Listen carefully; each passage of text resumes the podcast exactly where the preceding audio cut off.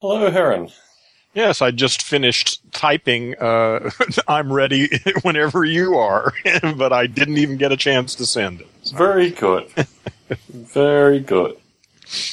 So, I have a list of topics in front of me. In fact, one of my topics was already pre predicted by Stone Eight listener Lorraine, who I understand you have had a conversation with.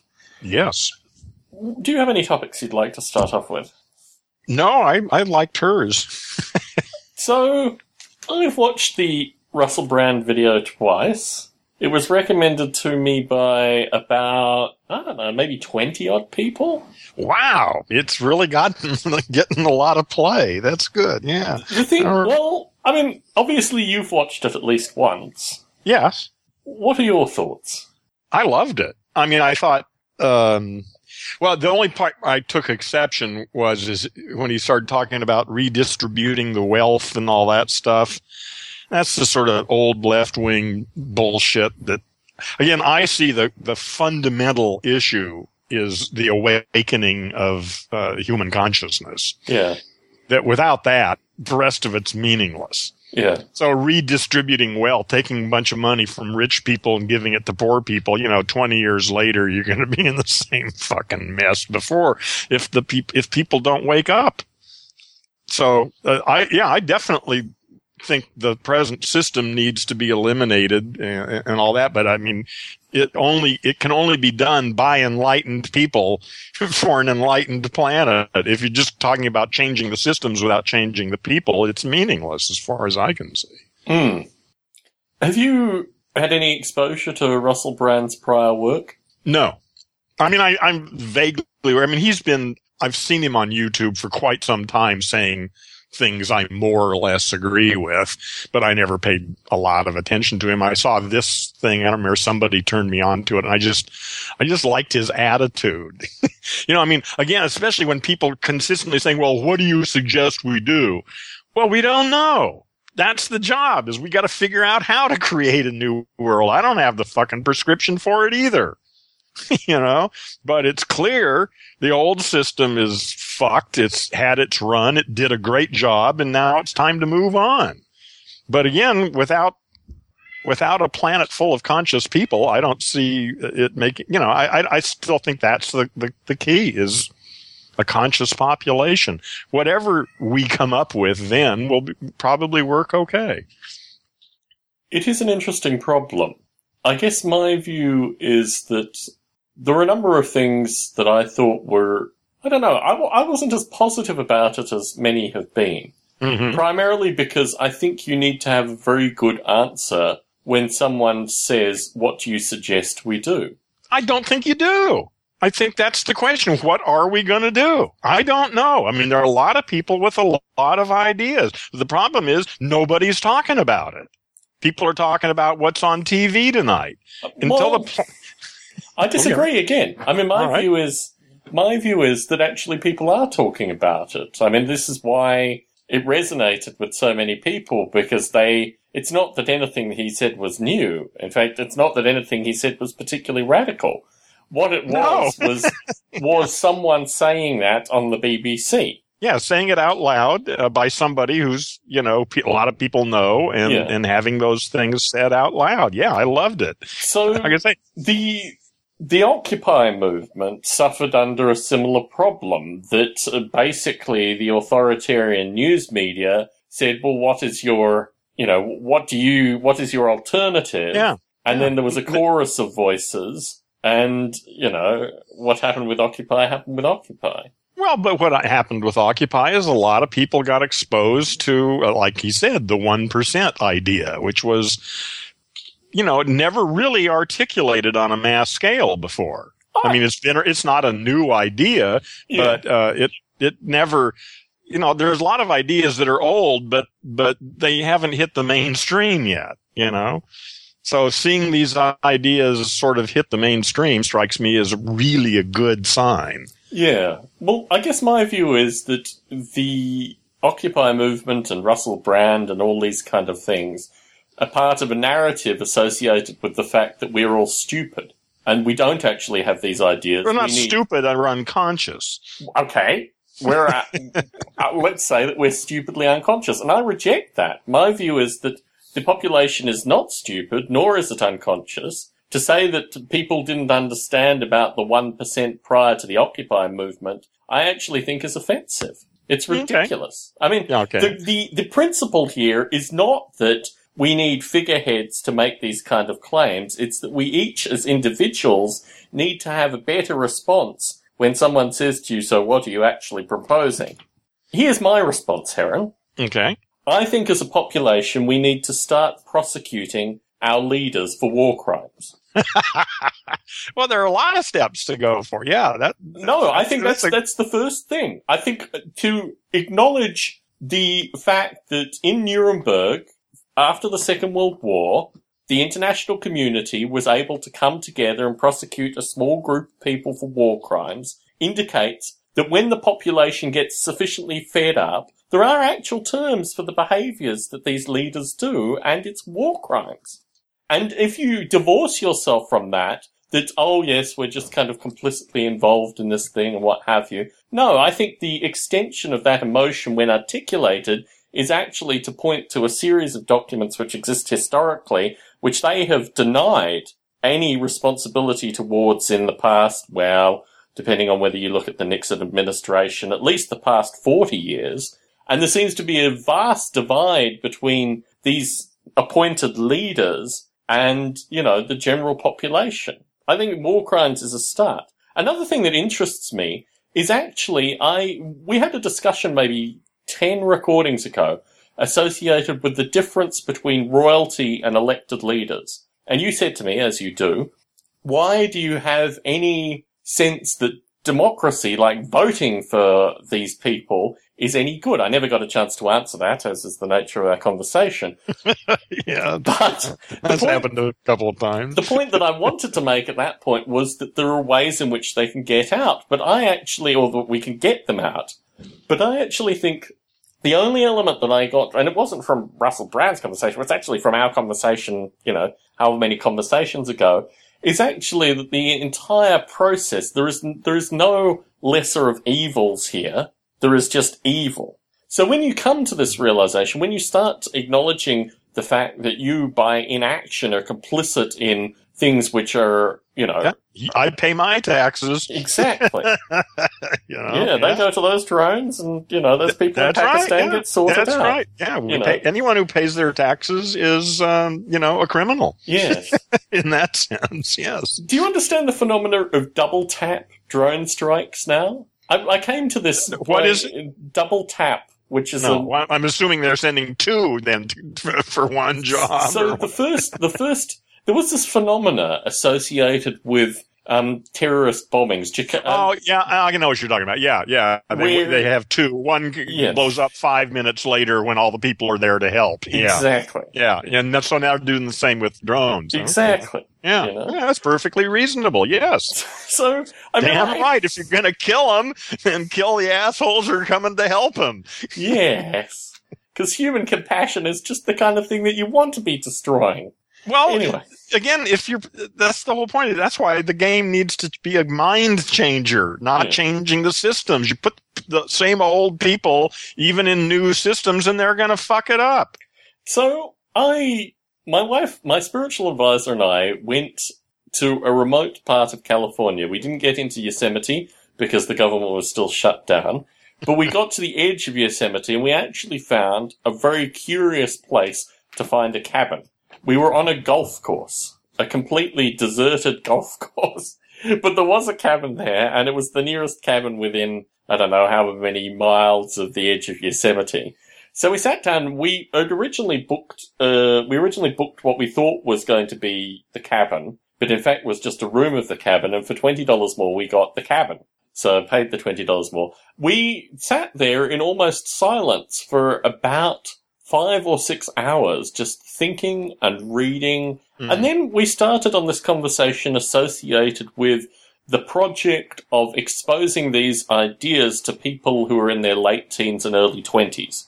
Mm-hmm. And I said to my wife that I felt if there was ever a group, I know you, you talk about aiming earlier, you talk about aiming 13 through to 16, yeah. but my view is that actually it's the, it's the application of the, both dismay and anger of actually emerging, because I mean, this whole narrative associated with education, particularly, you know, high school and what have you, is that you will emerge from this and you will be an adult. And when you actually leave this environment, this is the narrative here.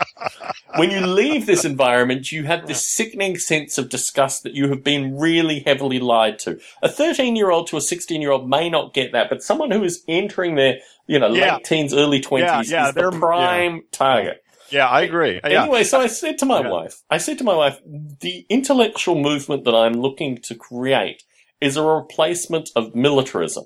Because you have all this negative emotion, you have all this energy, all this frustration and anger, and people are, this is utilized by the military to kind of pick these people up. and up. marketing too. And well, well marketing as well. yeah, but I mean, yeah. and she said, so what replaces it? And I said, you give them a few basic, you know, pieces of advice, you do some mentoring. And she said, but what sustains them? I, how, how do they get money? And I said, you can do it on your own. The narrative of the military is very much a narrative of hopelessness, that this is the only option that you have, you know, is to join yeah. the military. So you'll join the military. Yeah. And my view is that actually the antithesis of that is the case, that you are in fact focusing yourself on no options in that process. And the, the possibility I mean, when you look at the successes that have occurred in both, you know, intellectual, pharmacological, technological development, they've all been people of this age group that have basically become focused in their energies on something that is ultimately long-term productive and doesn't require any of this additional, you know, baggage and nonsense. So anyway, through this process, a large part of what I see in this is a kind of strong thought through counter narrative which goes against all the established kind of descriptors that you get given through, you know, the, what Russell Brand was up against in this other fellow, Paxman. But the interesting thing through this is that I've, I've been exposed to periodically things that Russell Brand has done. Uh, Either his comedy events, his commercial success points, basically. Yeah, I, I know. I, I I know he's in a movie that's just come out. Apparently, yeah, I've watched and, and, and I think he's yeah. already he's a he's a comedian primarily. I've watched he? a couple of his stand-ups, and yeah, his stand-ups yeah. fall very basically into kind of large portions of it are irony and bodily fluids humor. well, like I say, I know nothing about it. Yeah, no, it's I've interesting seen, actually because in in the skill that he has speaking a large portion of it is through his stand up where he moves very swiftly from, you know, bodily fluids to irony, back to bodily fluids to drug addiction to bodily fluids mm-hmm. to, and it is an interesting process because you watch it and he isn't as, he could be a lot more filthy, which I think was ultimately my frustration. I mean, my joy, particularly in English comedy, is just the raw, filthy aspect of it to a certain extent. There's a whole lot of comedy that I actually don't understand because it's regional comedy in the UK that yeah. makes virtually no sense to me. But Russell Brand has been able to translate, and he also married a, a pop singer, Katy Perry, for maybe three or four years. So that was part of his comedy shtick as well when he was married to her. I think he's an interesting character. I'm interested to see what people actually do in response to this, aside from just posting it to a bunch. Well, I'm surprised friends. that so many people are, are responding to this thing. Uh, that sort of surprises me, actually. Um, how many? Yeah.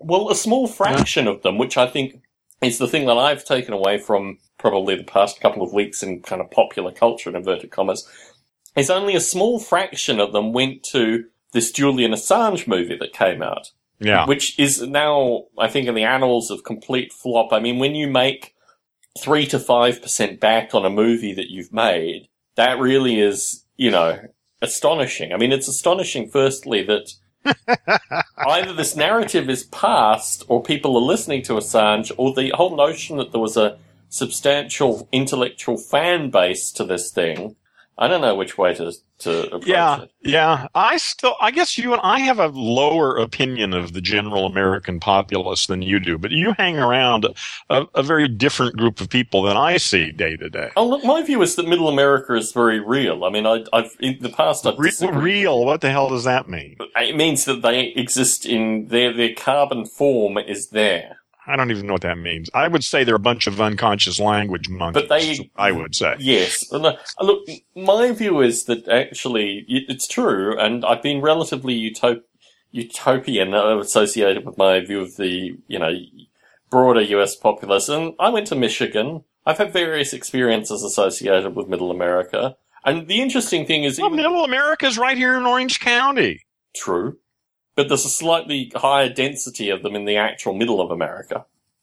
Maybe I don't know if that's true or not. Yeah, you. Rarely I, mean, I, leave, I really don't. You rarely leave your area, though. No, I, I, yeah, I don't. No, but I, I have in the past. You know, I mean, and of course there are regional differences. All I really can speak about is South California. Mm you know, and, and movies and television and mass media and the internet and all that stuff. But, but my experience, you know, firsthand is South California. Yes. And, and here I'd say probably 95% of people are basically unconscious language monkeys. Yes. Whether they're cultured, educated, intelligent, nice, that those are separate issues. They're still pretty much unconscious language monkeys who are operating basically under the spell of their language machine. They may have top master programming or bottom slave programming, but they're all a bunch of programmed language monkeys. So speaking of programming, I've been watching at a distance associated with, I, I guess the notion is what I do in my day to day life, what I do with Noble Ape. It's all about code. It's about programming. It's about computer programming. And I've watched at afar associated with this whole federal government healthcare website thing. And I've realized that actually the broader community, but more importantly, the hyperlanguage monkeys that exist in Washington really have just either they never, either they never went to college or there's just something really missing in the broader general narrative associated with what computers and software are. Welcome to Earth. The interesting thing is actually, I mean, through the community that I talk to with Model Rail Radio, um, a number of them are men between your age and my age who, through their college education, did computer programming. So at least they have the basic language to start describing. Yeah, I think it's just sort of does. magic. Yeah, I think most people just, uh, you, you know, just don't really think about it you know, there, there's something goes on, you know, and, but, uh, they have no, re- well, people are just really uneducated in science in general. Yeah. The whole idea of causality and the way things happen in the world.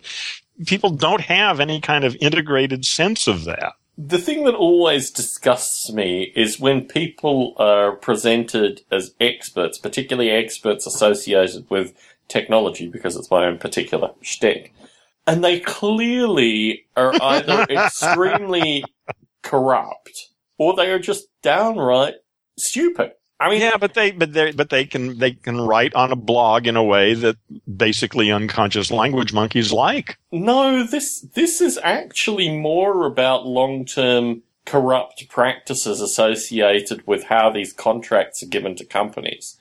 I don't actually think it's got anything to do. These people are all behind the scenes people. They're not people that are normally dusted off and presented to the general public. However, they've made I mean, this company that that contracted is a multi-billion dollar company that I've never heard of. Mm-hmm. I mean, I was looking them up on Wikipedia, and they've been doing this since the year I was born, which seems amazing. yeah. I mean, they've worked on these, in theory, quite complicated systems. And the interesting statistic is 91%, which every, every government contract over, I think it was $20 million has a 91% chance of gross failure.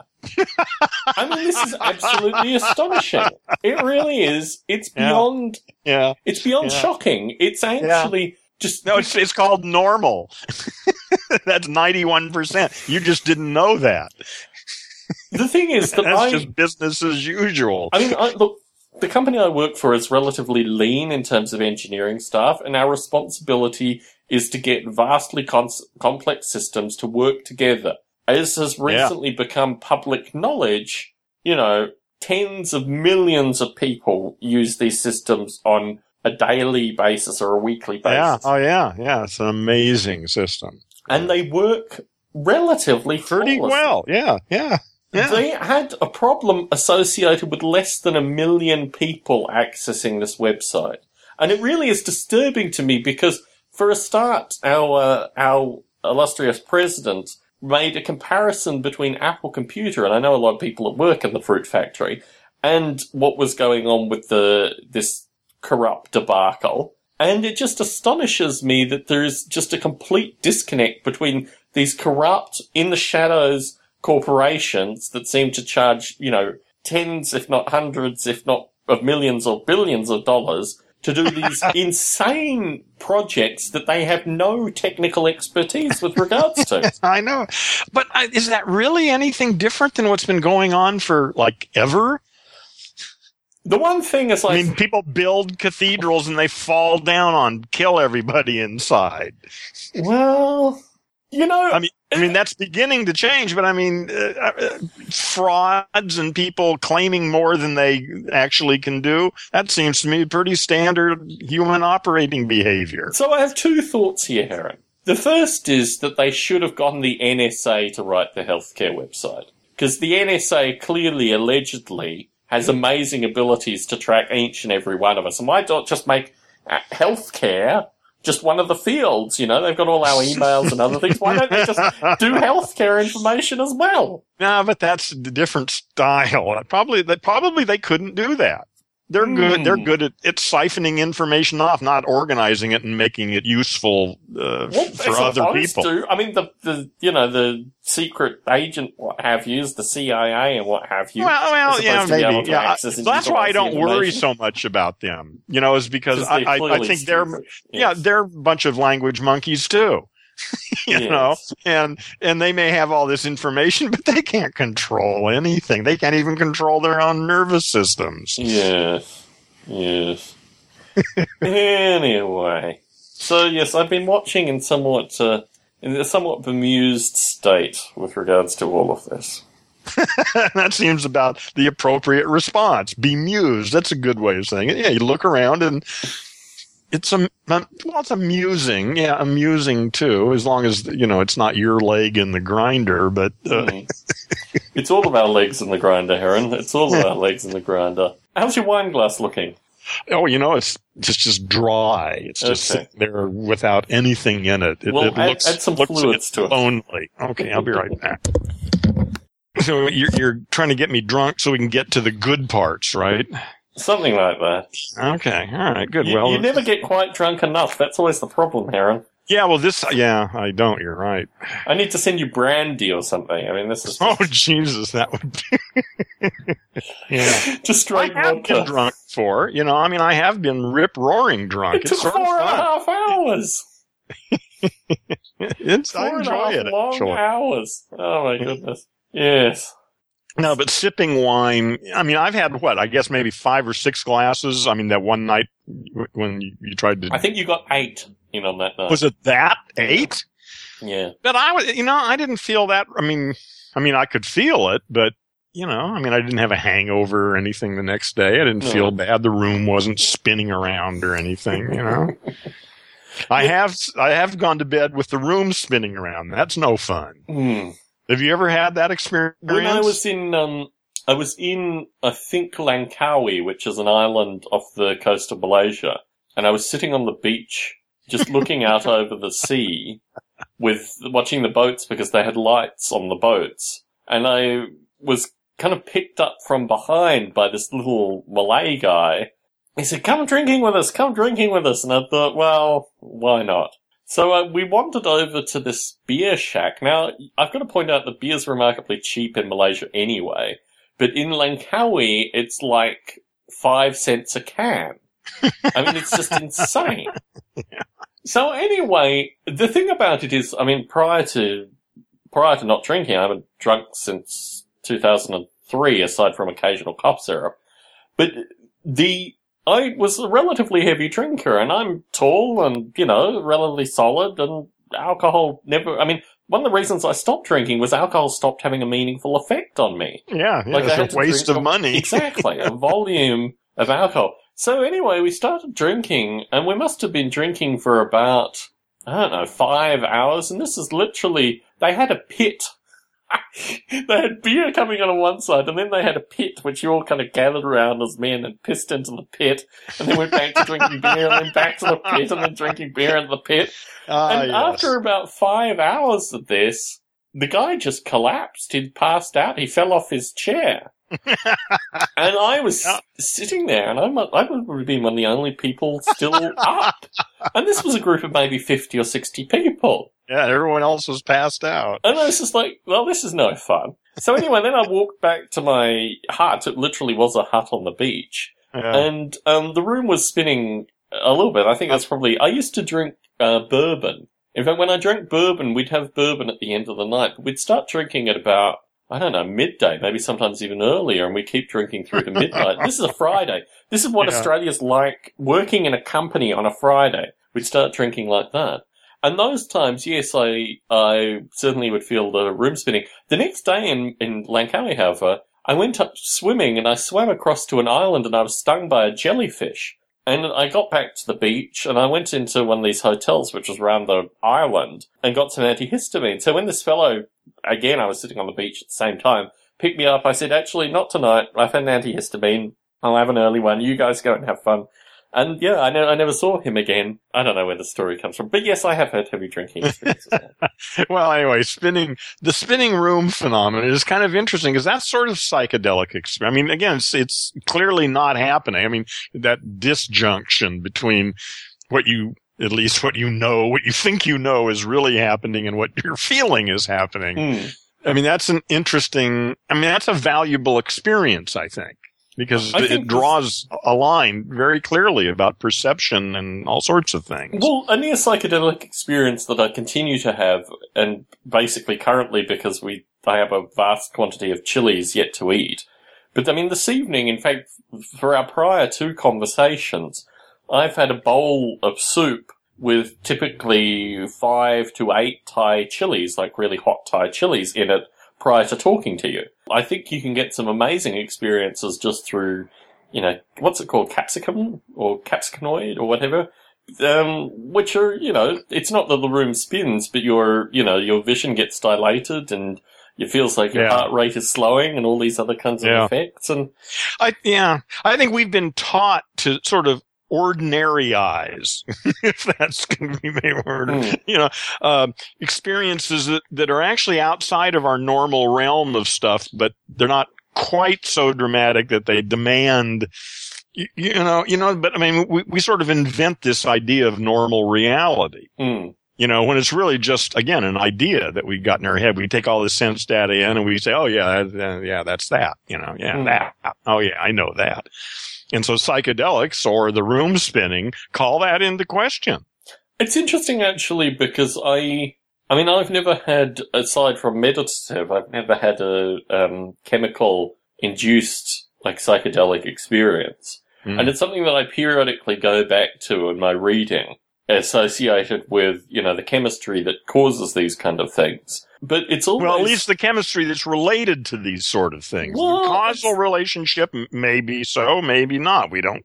It's interesting know. because I I feel very self empowered currently associated with you know my ability to do a variety of things, be it you know reach a number of people through talking, or you know potentially you know fabricate firearms with drills and all these kind of things.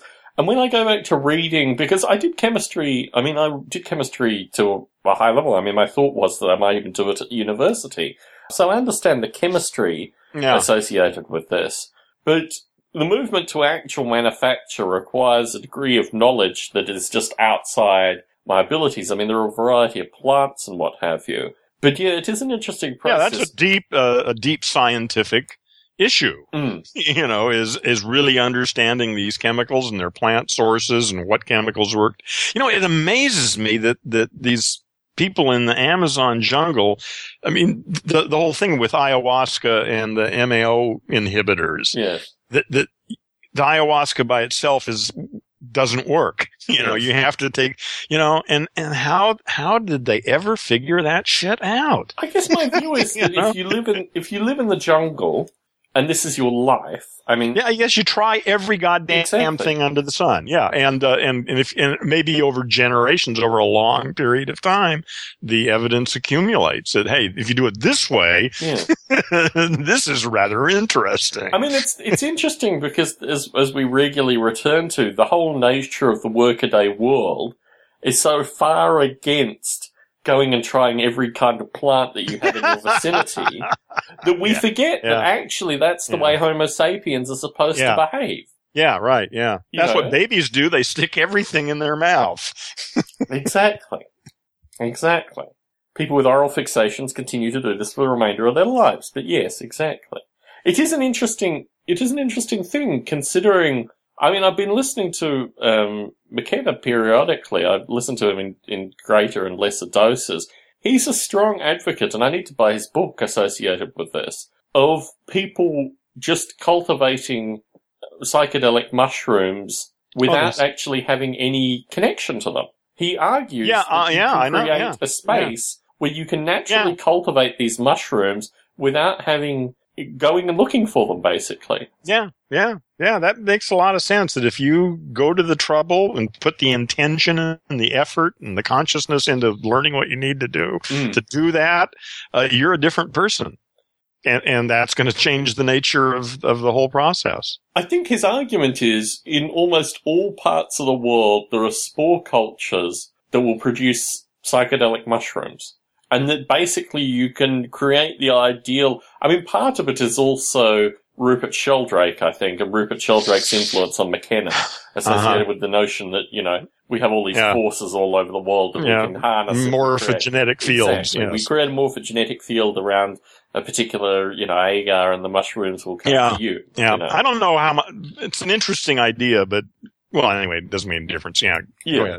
So I mean, I no, I just, I, it's it strikes me as rather an interesting hypothesis to experiment with, given the time and energy. I probably yeah. just need to buy his book, read uh, through it. Uh, get are talking about of... Sheldrake or no, McKenna? no. M- McKenna and his brother, under pseudonyms, as you noted, maybe three yeah. or four recordings ago, wrote a yeah. book associated with how you create oh, a the mushroom sanctuary. Thing. Yes. Oh, okay. Yeah. Right. Where where the mushroom will come to you. Yeah it's an interesting hypothesis, and certainly, you know, yeah. given a certain amount of time, I think one could probably experiment in those lights. Well, that's the whole point. Is the the the, the, the very idea of reality is just an idea. You know, what's really possible? Who knows? We don't know really. We've got a bunch of ideas, a bunch of theories, a bunch of language that we take or the Bible or something. And a lot of it's pretty good. There's no question that science has been a powerful thing, but it's still just a bunch of ideas. What other kinds of ideas might we be able to come up with? Who knows? So, Joe the drummer offered a question. Oh, Joe. Hi, Joe. Maybe five or six recordings ago, he's probably stopped listening in disgust. but if he is still listening, he sent me an email and asked me why the Holocaust had particular reverence in my own thinking and my own discussion. And I don't think we've ever really talked about this to any greater extent. No, I don't believe we have. But the Holocaust had a substantial. It's interesting because it's this whole notion of kind of narrative programming. Not necessarily from my father's parents, but certainly through my father, both explicitly and implicitly, the uh, visual, uh, I don't know how one would describe it associated with the Holocaust prim- primarily. My spiritual advisor, when we lived in the UK, played an experiment with me. Uh, I was her live human test subject for this experiment, where she woke me up by shining a torch into my face. And for those, um, for uh, that would be a flashlight in America. Yes. Okay, thank you. Not a burning torch. This is um probably a uh, a, a Marie Camacho and boyfriend. It, people that are couples should try this experiment on your partner. because apparently, and my wife has confirmed this, it is a very fast fear engagement because it's completely removed from you know general sensory experience. Well, and plus we've seen this in the movies a thousand times. My so we've reaction, already got an idea built in. This is bad news. yeah, my my reaction, and I don't actually remember doing this, but the account is so vivid that uh, she, you know, recounts this somewhat frequently, was just to start whimpering and to curl up in a ball. well, it may depend on the individual too. Other people may come up swinging. No, this is the thing. This is the interesting thing. The only way I could describe it to her after the fact was this programming associated with the Holocaust. That they were always going to be coming for mm. you, basically. Yeah. Yeah. No matter where you were, they would always be coming for you. And when they got you, they would kill you. and there's nothing you can do about it. That's just yeah. That's just the way well, that's not a very productive story, is it? well, it's interesting actually because I think it has it has framed a large portion of my life quite uh-huh. implicitly. You know, really? the nature of escape, and escape from bad situations, and organized escape. Ah, there is no escape, man. You're going to die. That's it. Probably miserably. Yes. yes. Get over it. yes. It's really the only thing that counts is what it's like when you're alive, dying. When, and dying, dying is important. Dead is irrelevant. It but, is an interesting phenomenon. But dying is really important we had a we had a party at work today, a substantial party with food trucks and you know movie star speakers and things like that. And I spent about an hour and a half in these lines for the food truck.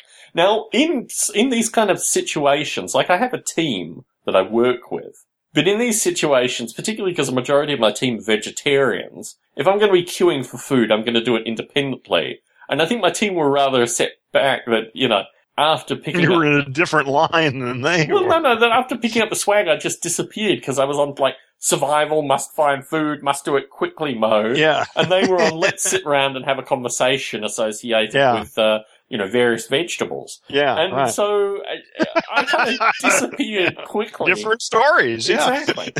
but I found myself in a line where the people behind me were talking about how they'd actively looked for software engineers that had been stalked. And they recounted the story of one engineer who had been stalked for a period of time and had put various kind of restraining orders on the person uh, until, you know, eventually this this problem was solved. They moved away basically yeah. to avoid this person. Yeah. And I thought to myself, this is not the situation because I didn't know the people in question behind me. Where you turn around and you tell your own stalking story. This is not a we are all brothers in our stalking experience kind of thing. because they made the Well, point. it depends on the situation. There may be a time when that would be appropriate. Well, this is interesting. I yeah. was reflecting on this because I thought to myself that aside from my own stalking experience, the other stalking experience that has had a really strong effect on me is a fellow who I knew in Adelaide. I was working on the early phases of Noble Ape and I would go to Adelaide uh, periodically and one of the teams that I worked with in Adelaide was called Insect. Um, and it was a group of maybe five people, including a fellow who I was distantly related to, that lived in a kind of loft warehouse in the centre of Adelaide. And one of them was called Joe Berger. And I, you know, talked to Joe Berger. He had a, a job in the city. He'd walked the same route. In fact, I walked with him to his job one day and we were talking, what have you. Um, a few years later, I found out that his girlfriend's ex-boyfriend had stalked him along this walk to work as I had walked with him and uh, hacked him up with a machete. Oh, Jesus Christ. And it killed had, him, right? Yeah, yeah, it had a really profound effect on everyone that knew him. They all left Australia yes. for a start because they didn't want to have any like kind of cognitive. In fact, the majority of them have stayed away. A couple of them have gone back, but a majority of them are still, you know, in Europe and what have you from this experience. oh, man. So it does uh-huh. strike me that, you know, in the last few minutes or seconds can be pretty interesting. Yeah, yeah, pretty interesting. You're right. Well, luckily, I mean, there's a lot of evidence to suggest that you, you go into shock relatively quickly and the endorphins kick in. Yeah, I've had that experience happen. Just you know, yeah, and, and my and I feel pretty comfortable with that. I, have had a couple of experience. I've had you know a couple of sort of close to death experiences. Yeah, you, you told me the Pacific yeah, Coast Highway yeah, brakes yeah. failing story. Yeah, and but, anyway, at, at some point, uh, you know, the, it, it's just uh, it's not a problem. But if you're being, I mean, my view is that all that sounds well and good. Yeah, when you're being hacked to death exactly. with a machete, that's a, that's exactly the kind of experience. Well, in the beginning, I would think. It, yeah, I agree. In the beginning, it's probably horrific, but I, I think by I, I, I I'm, I'm just guessing. You know that at at some point it becomes more interesting than horrific. Yes, like amazing. I hope the so. volume of blood that I yeah, am excreting yeah, at this yeah. time. Or, or this is it. I better start paying attention. Yeah, do you really think that that's the final thought, though? Well, I don't know. I mean, who knows? Nobody knows that. I mean, that's exactly one of the things we just don't know, isn't it? Yes. but but we're bound, and of course, what you may have and what I may experience may be entirely different. You know, even in the same situation, two people burning to death in the Koresh compound may have very different. Ex- you know, who's to say? Who knows? All I can do is is think about myself.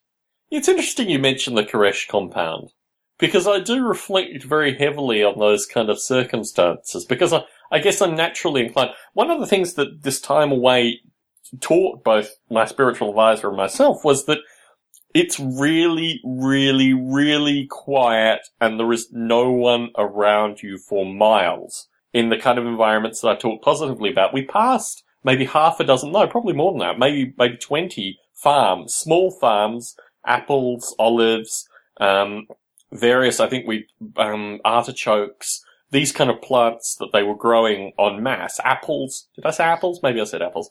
And yeah. the, these farms were really just exactly what I'd been looking for in terms of this is the way that, you know, I want to live out the end of my life.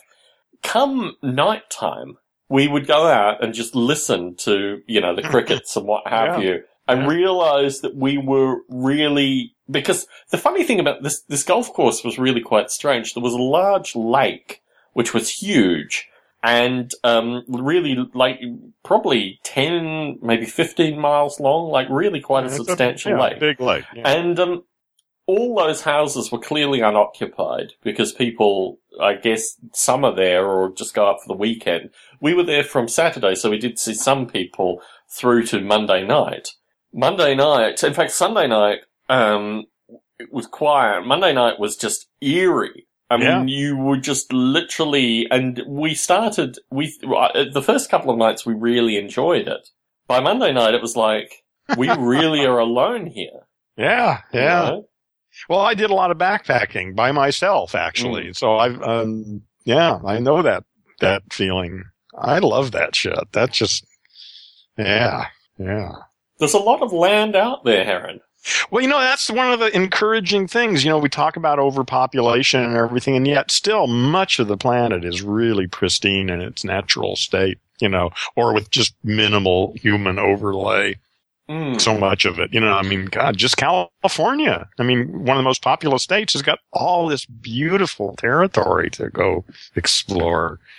Mm. Yeah, the contrast between the farmland and the Sierras, which I must have seen on train, I think I probably had seen on train, was something that I'd forgotten about. That you would get literally within, you know, a couple of miles of each other, you'd go from quite rich farmland to really rocky, like, yeah. you know, the early Sierras, basically. Well, that's the way it is. Yeah. You got the yeah. valleys, uh, where all the soil erodes down into the valleys, which gives nice fertile soil and, uh, and then rocky mountains on both sides. yes. Anyway, so I contemplated what life would be like actually living out on a farm in these kind of environments. I mean, a farm where you actually have to work and keep the farm going, or you just mean living out there? Well, retire. a little of column A, a little of column B. I mean, I do like to grow stuff, and I like to okay, grow so you stuff. Can, yeah, but you do that anywhere. You can grow your yeah, own. True. You have a big garden. True. You just have a cabin up in the woods in a nice in a place that's got some soil that'll work. Yeah, know? I mean, we we looked at a property a couple, and this is within San Jose, you know, city limits where we could easily have had a garden that we would have more than enough food for a year in. It was basically oh yeah, yeah. the it house take that was much. relatively small, but the garden was substantial. Yeah, and it's interesting actually because it backed onto I think, an apartment complex, and the guy on the other side was like a rabid junk collector with an overgrown yeah. tree, and the other guy looked like a Republican who was helping his son at a firing know. range. Out exactly, yeah. You know, we're oiling their guns in the sh- in the shed. Um, I thought, hmm, I can imagine having a garden, but you know, I am still surrounded on on all sides. But yeah, it's an interesting phenomenon because when you see I think we. You see yourself. I'm. I'm curious. You see yourself as at some point disengaging from society entirely. It's hard to say. I mean, it's hard to say whether I would completely disengage from society. I mean, I've certainly, even my experience out in the middle of nowhere, you know, where you have to, you know, walk however many miles to, you know, get to a major road or a bus or what have you they still mysteriously had the internet or dial up connections, you know, that yeah. got them to the internet. They could do email in and out.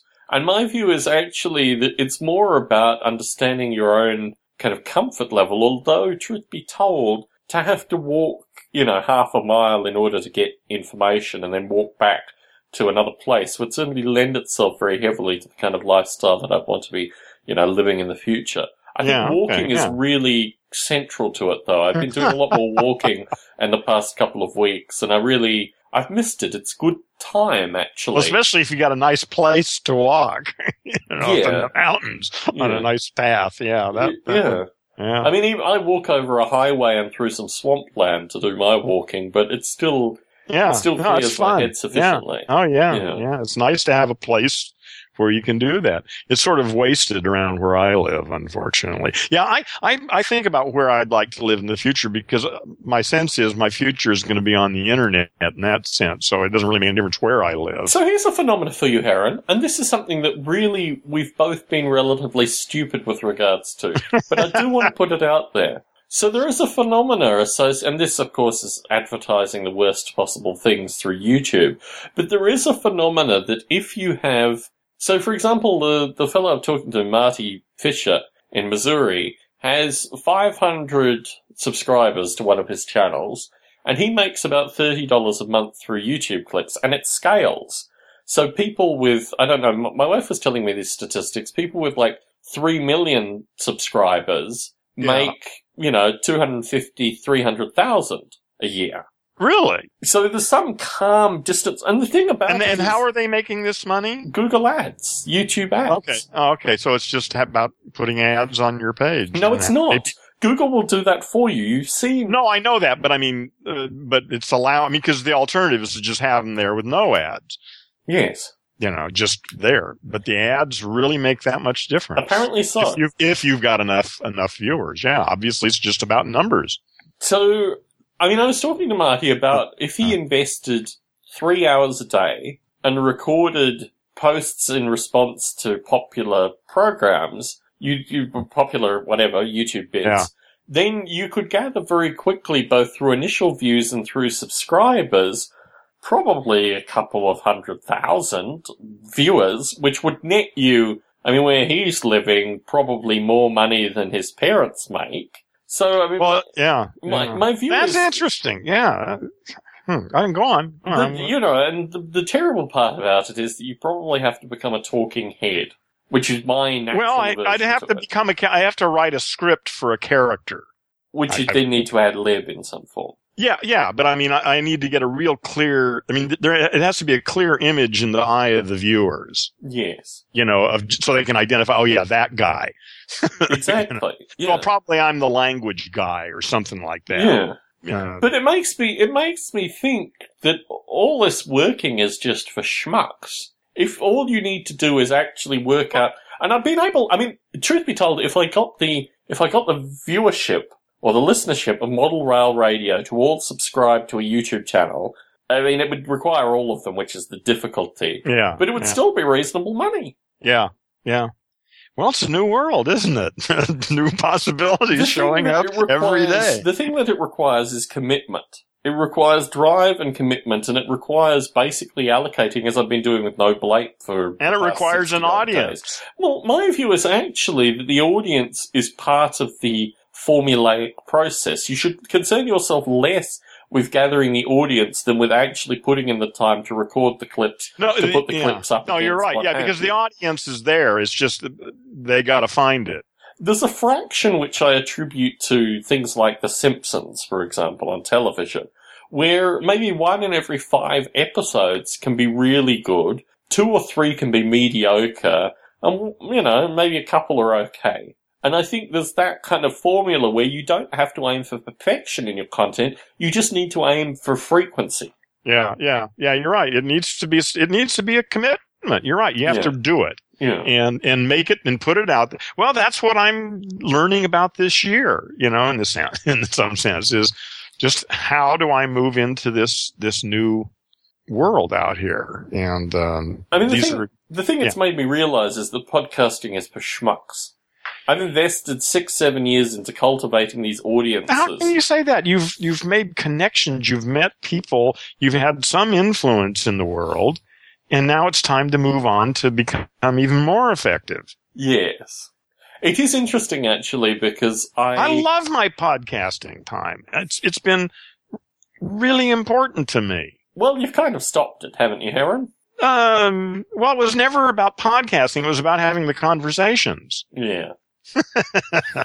I'm still having conversations. I'm just too lazy to edit them. Yeah, some other schmuck does that for you, eh? Yeah, yeah. I don't. Well, no, they don't. Well, for for this part of it, yes. Thank you. It's just for all the reminder that they don't. Yeah, I've got now almost a hundred recordings sitting yeah, there. I, I believe it. Believe me.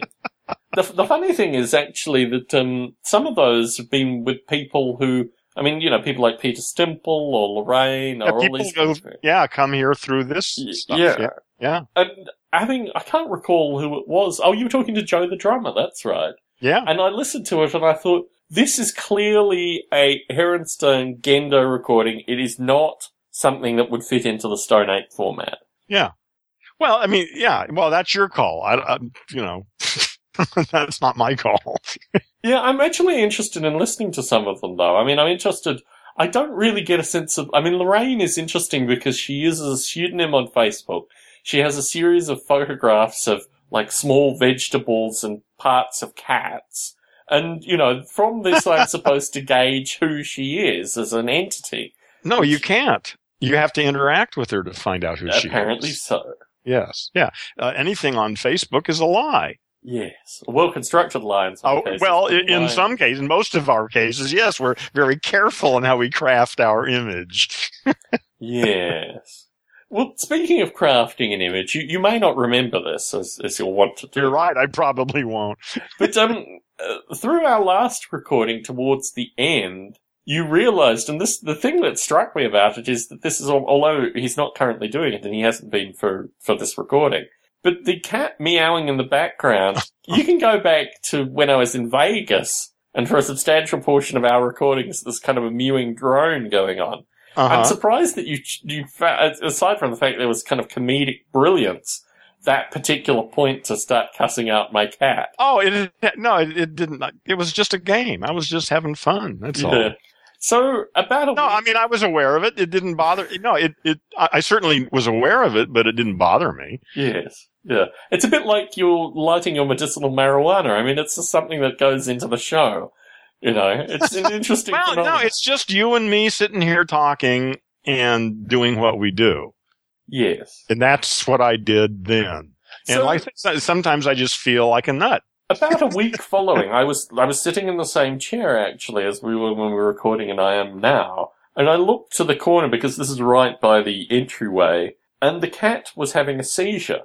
Mm. And I realized very quickly that my wife had observed him having a seizure earlier, but just thought he was playing. Mm, yeah. So we took the cat to the vet, and they gave the cat a Valium, which I didn't realize was actually primarily used for treating seizures. He was a very different cat on Valium. It was very strange, actually, because mm. he's normally very social, and he was kind of trying to be social, but it was like he was kind of, you know, really quite stoned, you know, like he was drunk, kind of stoned in, in equal measure, basically. And now he's on an anti-seizure medication that we need to give to him daily, and he's pretty well back to normal. But it strikes me that this, uh, we talk about, you know, being hacked to death, that perhaps involuntary seizure might be an interesting means of thinking about, you know, the, the potential end of things as well. Well, there's so many possibilities. Yes. I've got this movie I downloaded, you know, called the, what the ABCs of Death. Mm-hmm. Have, have you heard of that movie? No, I haven't. Oh, anyway, it's, they got 26 different directors and they each did like two minutes, you know, on death. Yes. One for each letter of the alphabet. I haven't yes. watched it yet. But, uh, you know, I, I guess, doesn't, haven't we all imagined, you know, the most awful deaths we could possibly imagine? you know? Yeah, I'm. It's, it's scary when you when you think about. it, I mean, because there are a lot of possibilities that are just really unpleasant. yes. Yeah, I I do return to burning and drowning as two. Well, the hacking to death is kind of bad because of because of the other person there swinging the machete that adds another level of other oh, this consciousness of horror the, to, to, the whole thing. Yeah, burning yeah. to death, you know, uh, or or being, you know, uh, you know, you could have been in the wrong place at the wrong time. Yeah, and that's unfortunate. But I mean, being hacked to death, I hadn't actually thought about that until you mentioned it. But now that you mention it, you know, that's that's pretty horrific yeah. seeing it coming too and knowing, and then it's happening to you and it, you know, and shit, that's fucking scary. And you know how many people have been hacked to death by machetes in the last thousand years. Well, in the past know? 20 at least. Yeah, I know. Yeah. Yeah. It, or I mean, more in Rwanda. It's hard. See, that's what I mean. Uh, we need a new species. Anyone who's capable of that kind of behavior. Yeah. As far as I'm concerned, is, is really a language monkey and they need to be in rehab immediately and separated from the general population. I think that's safe to say. That's that's seriously insane. Yes. yeah, we got to yeah, see until we until we wake up, you know, I just don't see what difference all the the legal talk makes. Thinking about this again, this even being hacked to death you know, it strikes me like that. I, I'm, I feel sort of confident that beyond a certain level, uh, that you go into a different state of consciousness. It may look really terrible to somebody who's watching you, but I, I, think, and from the, the videos that I've seen of beheadings and all sorts of things that are really horrific, my sense is that, uh, you know, it's, like I say, the human intention part of it is really ugly, but that uh, that real death by violence is uh, at a certain point, you know, the endorphins kick in, and and you're you're just in a different state. Yeah, you'd hope that were the case. Well, my experience has been that is the case, but but of course I haven't actually died, but I have been in scary situations where I thought I was going to die. yeah, the um the accounts of the accounts of people that are in car accidents feeling the metal go through their body when they still survive from that and describe it. Yeah. I mean, my view is that actually those kind of experiences just cognitively probably, yeah, I, I think this. Those are life changing experiences. I'm sure. I, I would think. you know, yeah. You know, yeah. But again, I'm talking about well, yeah, that, yeah, this, this could, yeah, I don't know what I'm talking about. Let's move on to something happier, Heron. I'm really. Well, no, I think what's more important than this? Well, well, let me, let me offer something that might be more important than this. Okay. Okay. So two experiences through the week have kind of come together in this, in this thought in my mind, but I'll give you both of them. I was listening to, it was an impromptu interview that was had. There's a, a convention, normally a hip hop convention but really it's just an opportunity for a lot of expensive artists to come and talk about their lives, you know, relatively boring. But they, it, there was an impromptu interview with a fellow who used to DJ for a group that I had some time for. The group for folks who listen to this is, is De La Soul. Their commercial stuff, not so much, but the first two albums I spent as a DJ, um, mind you, I spent a long period of time actually analyzing the albums and the samples that they used, and I actually own a lot of the music that they sampled from, particularly the kind of eclectic French folk music that no, you know, no sane English speaker would ever have any contact with. The thing that I liked in particular, and these are CD recordings, is the sound of the needle in the record and the different frequencies when you mix these things together. Acoustically, it's very nice to listen to if you like that kind of stuff. At the same time, and my spiritual advisor here is very suspicious of me now because of this. I described over a couple of recordings dividing my books and giving a good portion of them to charity. What I said at the end of that was that I found my vinyl records and I moved them to the back of the storage. Well, I went back last week and actually took the vinyl records out of storage and went through them this week. And because my family sends me Amazon gift certificates, I bought two record crates to store the records that I want to keep in and I gave a charitable donation of records away. Going through those records was amazing to me because it was an experience that I obviously frozen in time and kind of it was in the back of my head, but I didn't have primary access to. And the ability to pick up a record, but also to, to whistle or sing the tunes that were on the record after not seeing it for, in some cases, I don't know, how long ago was 1999? I mean, you know, that length of uh, time. 15 years yeah, ago. Yeah. So it was an amazing experience to me because I took some of them out. Some of them were actually badly warped and I've put them in the charity pile in large part. Some of them I DJ'd with so much that the records were actually permanently damaged, and a couple of those I'm going to frame because the records are basically unusable. But a number of them were still in really good condition, and I kind of packed them away, and I now have these two aluminum crates that I can carry my records around in now. Um, but it was an amazing experience for me because just and where would you carry them to? Well, I actually looked online, and turntables are remarkably cheap now. I bet. I mean, I, it's just when we get a house. Unless you want a really good one, then they're probably very expensive. Uh, no, the really good ones are about two hundred dollars now. Really? Yeah. Okay. No, no, no. The really good ones are about five thousand dollars. Look online. Okay. You can get a high end Technics, which is good as I want to pay money for. Yeah. Two hundred dollars. Yeah, yeah. Interesting. You know, well, yeah, record players yeah. used to be yeah. um, six, seven hundred dollars, and now yeah, two hundred dollars. Yeah. That's right. Yeah, that, yeah. That, well, that makes sense. That actually sounds sort of reasonable. Mm. Yeah, if it does a good job, uh, two hundred bucks. That that's that's not bad. Yeah. So I foresee a. a I don't have any romantic attachment to vinyl at all. Good riddance well, you say this. Yes, I do. I just did. yeah, I don't know. I actually really look forward to uh, just playing like books, just like paper books. So another thing that I've been doing through the week, which has been interesting, although I really, really, really hate the ads, primarily because there are just two ads, and for a company like Apple actually to promote this, I just don't understand it, is the iTunes Radio. Have you listened to iTunes Radio? No. What I, you do I mean, I'm, in, I'm, not even sure what it is. are you familiar with Pandora, the music? You know, no, I've never, I've never really looked to the internet for music. I've already got a music library that's bigger than most radio stations. I know, but the, so the phenomena, the phenomena is about discovery. That these services are supposed to be really good yeah, I, to well, assist you I, to yeah. discover things that you've not previously heard. Yeah, as long as 20 million other people like it. I'm not, I've always been in the wrong, that demographic just doesn't work for me. The shit that they give me is Justin Bieber.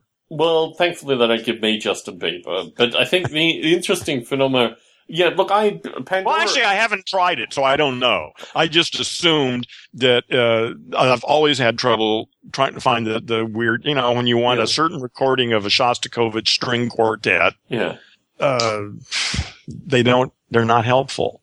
So Pandora has aggressively tried to recruit me since I moved here. And I, I, the reason I work for Netflix. You mean as an employee yes, or as, as an customer? employee? As an oh, employee. okay. The reason I work for Netflix is you can go back to the old Stone Ape recordings when I was in Vegas and I would talk about Netflix periodically because I loved the content then. I'm now at a stage in my career where I don't think I could work for a company I didn't really enjoy on some fundamental yeah, why, level. Yeah, right. Why would you? yeah. And I really don't enjoy Pandora. I think the experiences you describe, you know, three degrees of separation from Bieber, potentially. So, have you ever actually listened to any Justin Bieber? Um, probably. You know, at some point, I think I must have. I mean, on, on YouTube, probably, but it wasn't memorable in, in any way that I remembered anyway. The thing that strikes me about the current, you know, current dearth of popular musicians is that they really are musically very primitive. The whole uh-huh. notion of, I mean, this, the, one of the things I like about De La Soul is that the DJ would do five or six record breakdowns where in, in 40 seconds, you would get these five or six samples intertwined in like a, like a progressive story, which you could, just impossible to even yeah, think about conceptually yeah. now in terms of the music that's being produced. So it just, it astonishes me. My wife has kind of, I don't know, riled me into watching Saturday Night Live periodically because our our package gives it to us that we can watch it at any time. And you know, I've always said, I mean, you've clearly in some time in your history you must have watched a Saturday Night Live. Oh, I watched it religiously uh, for the first, I don't know, three years or so. Yeah. Or, or, I don't know, a few years. I don't remember just exactly when I quit, but yeah. But uh, yeah, I yeah for the first couple of years, man. Yeah, well, I was I, home on Saturday night. yeah, well, when they, I guess when they had Andy Kaufman and uh, they had a wide variety of really quite eclectic. I mean, the music was actually good in the first three years. Well, it was it was really a it was a it was good to feel again. It was a part of um, of being feeling like you're part of a community of people. Yeah. You know, you knew you weren't everybody, but you knew that the people who liked this really liked it. Yeah. you know, and we were all getting to experience this. It was pretty cool. Yes. Yeah, the offering of uh, Lennon and McCartney to come back together and these kind of things, which uh, would have actually happened. I mean, there's the, the account that they were actually going to show up. But I think actually the quality of, the quality of music in the first three years on Saturday Night Live was pretty unbelievably phenomenal. And it's interesting actually because you get to hear B-sides, which you wouldn't normally hear from these artists as well, because of, I guess, the two, you know, the two song commitment or whatever. Anyway, through this now, I'm ex- is really my only uh, experience of popular music. I've tried recently to force myself to listen to some of these musicians, but it is really painful. the funny thing is, most of these musicians are my age as well. I mean, the Biebers are the rare exception. A lot of these musicians are musicians of all my age who've been trying to, um, you know, get into this music thing for so long that they now, through sheer persistence or what have you, have luckily kind of percolated through. Well, my sense is that over the years, you know, anyone who's worthy of my attention, I guess, somehow I become aware of them. Yeah. Like a System of a Down is one group I became aware of that uh. I really like. Oh no, Heron. Yes. I'm gonna I'm gonna tell the story, and I'll tell it only once. my um my sister in law's husband is probably one of the most obnoxious pricks I've ever known. He really is disgusting. Wait, my, wait a minute, my sister in law's husband. I'm trying to get. I'm trying to wrap my he's head my, around. He's how. normally my brother-in-law, but you know, it's it's my wife's sister's husband. Wife's sisters. Okay, I got you. Anyway, so we attended their wedding. In fact, I actually we recorded a Stone Ape soon after we I attended their wedding. I thankfully wasn't in the wedding party, but my wife was. But I was close to the front. And before the bride and her wedding party came out, the groom and his wedding party came out. And he just stood there and looked into the distance, and I thought, something is going to be terribly, terribly wrong at this point. and out over the speakers, it was a track called Aerials by System of Down. Played in its entirety. It's like five minutes long. And this was his wedding song. well, see, that's making a bold statement, man.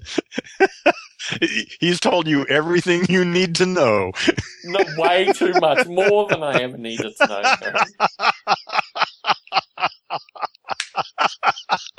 well, I might have used Frank Zappa's, uh, you know, we are the, you know, who are, are the brain police or something, you know. So I guess, you know, you pick your. yeah, no Zappa in my record collection, Heron, but a number of really? records, yeah.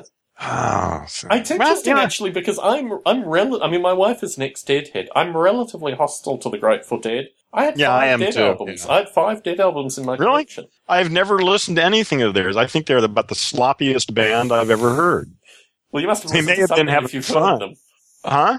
Oh, you I've heard. I mean, oh, no, obviously I have heard them. I'm sorry. I, sh- I said I hadn't. No, I, I have heard them. Yes. And, and I, I think they're, you know, they're fun if you're stoned and you're there. Yes. You know, there's a whole aura, a, a theater. I mean, there's a whole thing beyond just the music that being a deadhead is. It doesn't have much to do really with any technical musical abilities. They're all sort of mediocre musicians. Yes, which has always been the barrier for entry for uh, for being enjoyed by Heron Stone.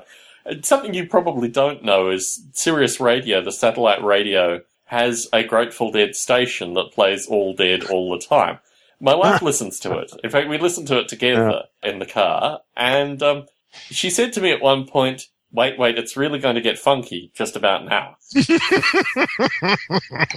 which I now use in every possible inappropriate situation. Now we're going to get funky. Hold on, right about now. Yeah. So yes, um, my view is actually things are about to get funky show title. Okay, um, it's it's interesting. I think that'll be the title of this program for you. Things are about to get funky. Yes. There you go.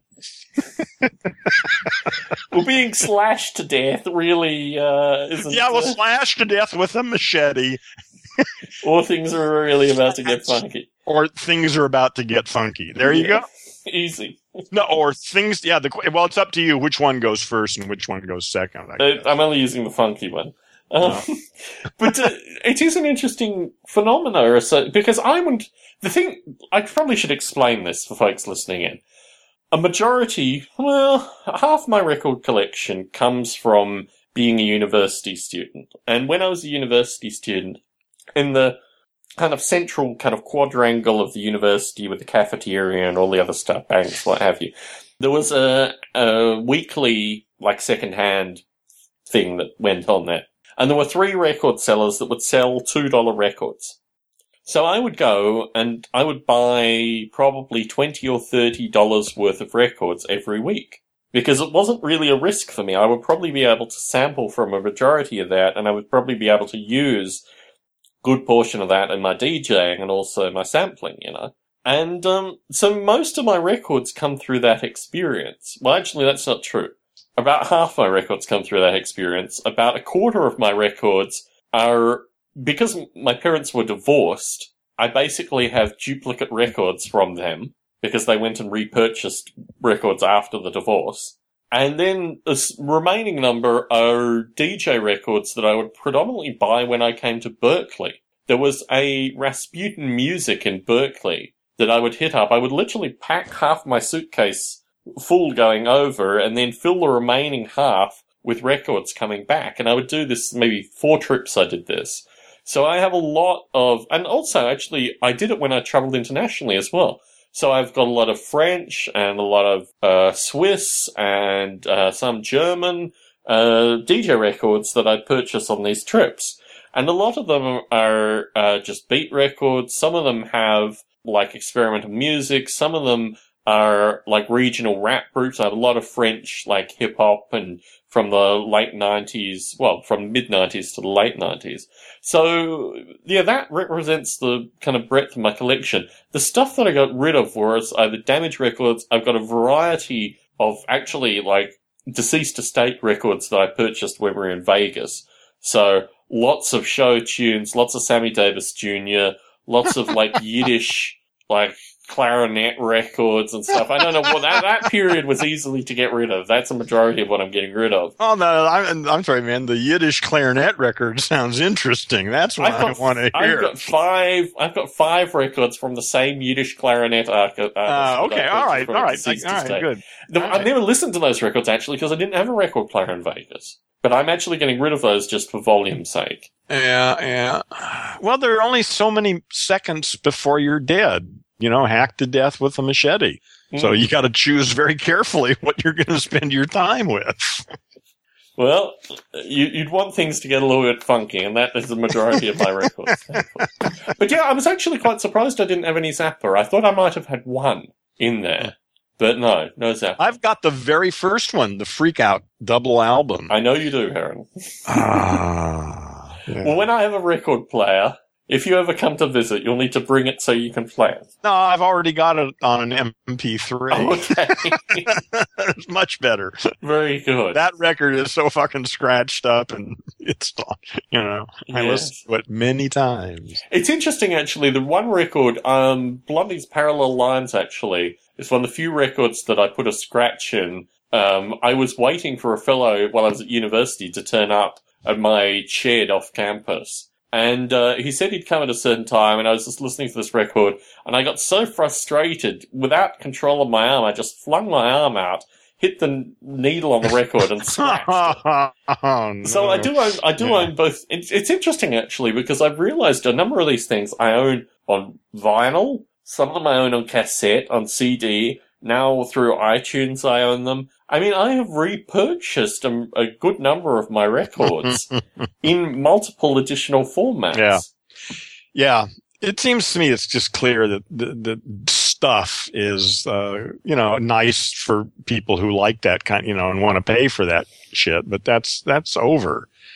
You know, it's, it's electronic files, man. You cannot, I don't see how you can beat that well, for audio quality or for anything the musty smell of a book, and in fact, the musty smell of these records. Ah, well, but that's a separate issue. That's not music. That's, you know, go buy some musty book spray. no, you don't understand, Heron. It's like oh, fine wine. It needs to be cultivated. You can't uh, just go and. Oh well, if you want to, no, I think that's no. I have no problem with that. It, but uh, like I say, in a sane world, you and all your other friends, but of course you can do that with the internet. All the people who think that shit's really important can get together and deal with it. You know, no problem. Yeah, Terence McKenna wanted to cultivate psychedelic mushrooms, but you can cultivate rich smelling book mold in That's right. You could you can cultivate any goddamn thing you want. There's probably enough people out there. well, maybe. Who knows? Mm. Why don't you check into it though? Well, having already discovered hand porn, or the lack thereof, and the niche there to be exploited, my sense is that, um, yeah, book mold might actually be a niche to be exploited. Uh, well, you're actually right. You know, yeah. I, I mean, I have that. I mean, I know I do like books. I have a sort of visceral, uh, I mean, I've had them all my life. So, I mean, I'm comfortable with books. Uh, but overall, I'd just soon do do away with them. You know, I mean, except for keeping them in museums and for collectors, people who like, you know, who are rich and can afford to take a wall of their house and put a bunch of books on it. Cool, you know. But if I'm, I don't want to buy a piece of, you know, some tree that somebody chopped down, put some toxic chemicals on it, and then put it in a truck and drove it here and put it in my mailbox that was just dumb. Yeah, it's interesting actually because I I know the date actually. It was May fifteenth of this year was the last. Although truth be told, I have been to one second-hand bookstore in between. But in the past week, maybe the past couple of weeks, I probably would have ordered ten books through ABE. Um, some of which have arrived that I've read and will probably donate. Some of which are still in transit. But yeah, it is interesting coming back from the kind of cold turkey experience of the past six months of not purchasing any secondhand books and now having the experience of, you know, opening, as you say, opening up this envelope yeah. and seeing the tree matter inside and these kind of things. Yeah. A, a, lot of them are going to be very easy. In fact, the majority of them are going to be very easy to, uh, to donate away. Um, some yeah. of them, I mean, I've gone back actually. One of, one of them, which is particularly curious because I have referred to it previously, is associated with, um, well, it's called marijuana, but I'd choose to call it cannabis botany, which goes into very elaborate details back to, you know, Mendele and all this kind of stuff. I mean, it's fundamentally about genetics more than anything, which I've reread. And the thing that interested me from it is that they don't use the terms, they don't use the biological terms, which was a frustration to me because I recalled them using the biological terms.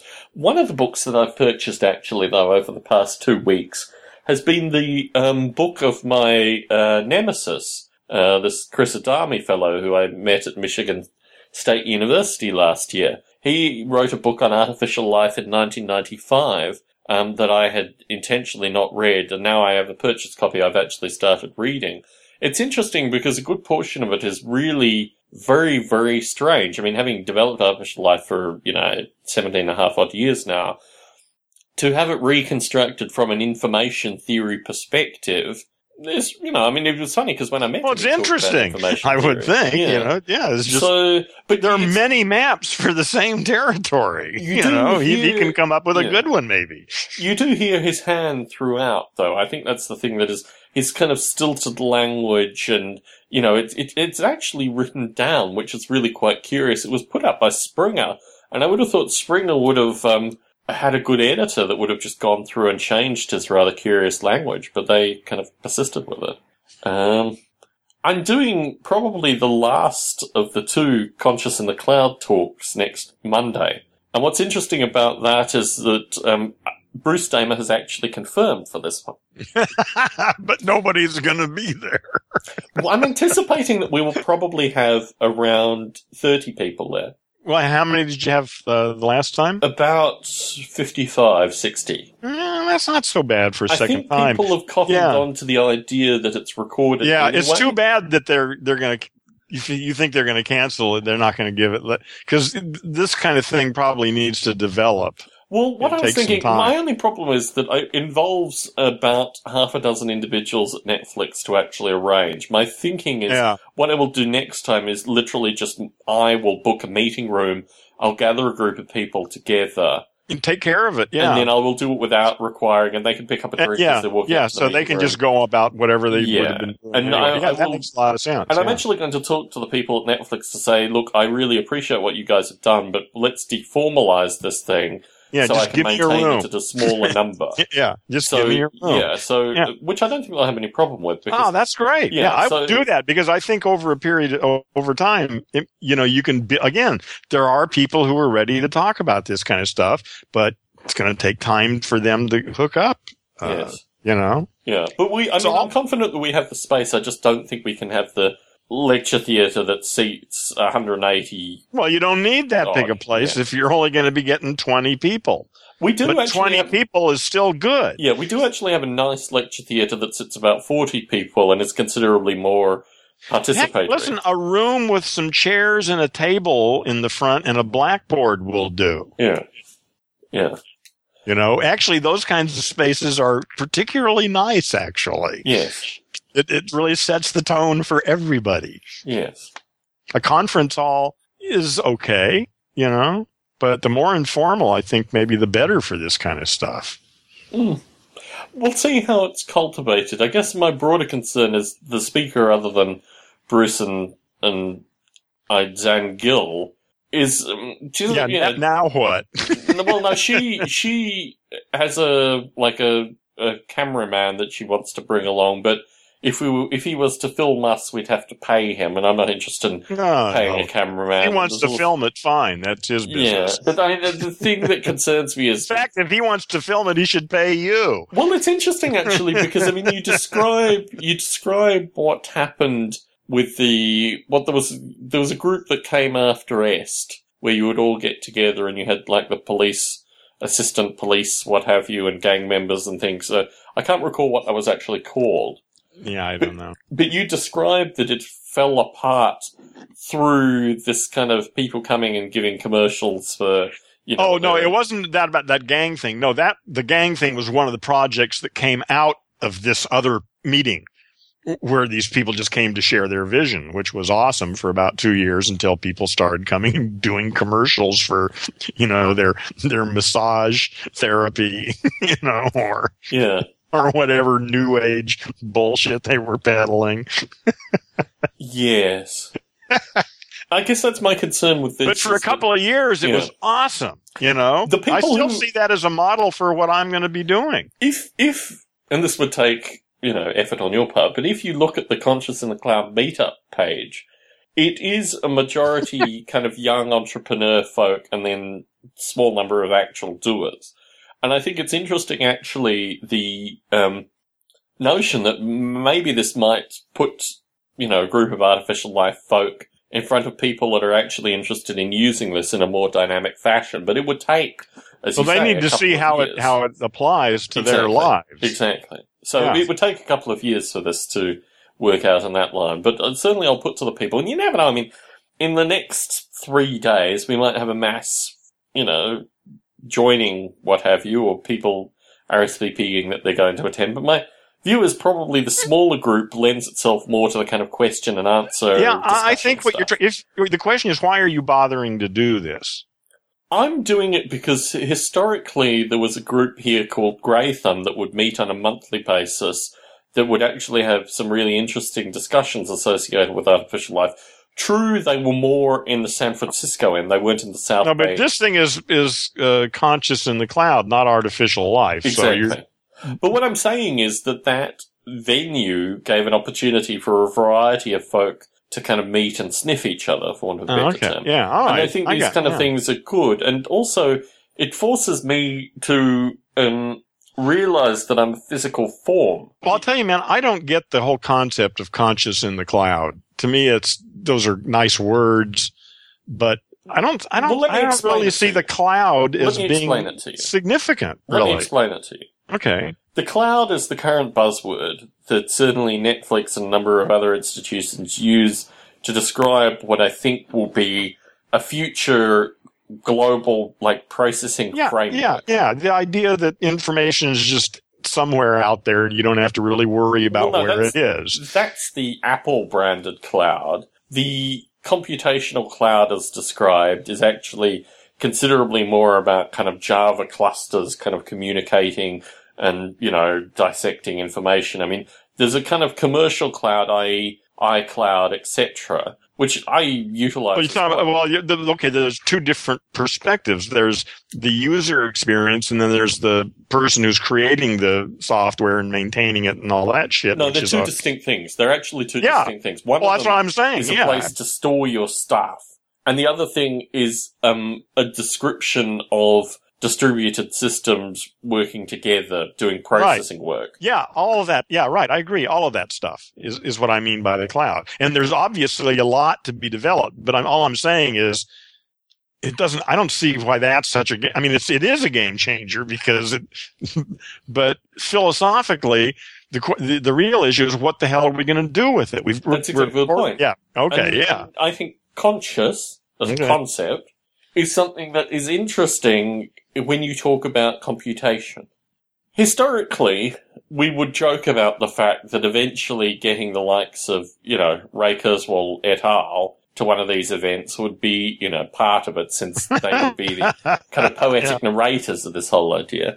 But actually, I increasingly think that um, potentially, I mean, look, I met for lunch with one of the guys that attended the last one that I did, and he kind of pitched me on his idea, and then I looked at all the documentation. I was pretty skeptical, even leading into the lunch. But I think there's a component of this that is associated with mentoring as well.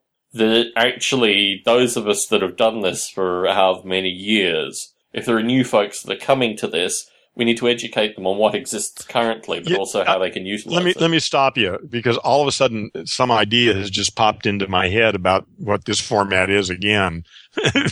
is it you really ought to just select one other person and do an interview with that person, only develop a format that brings the audience into it.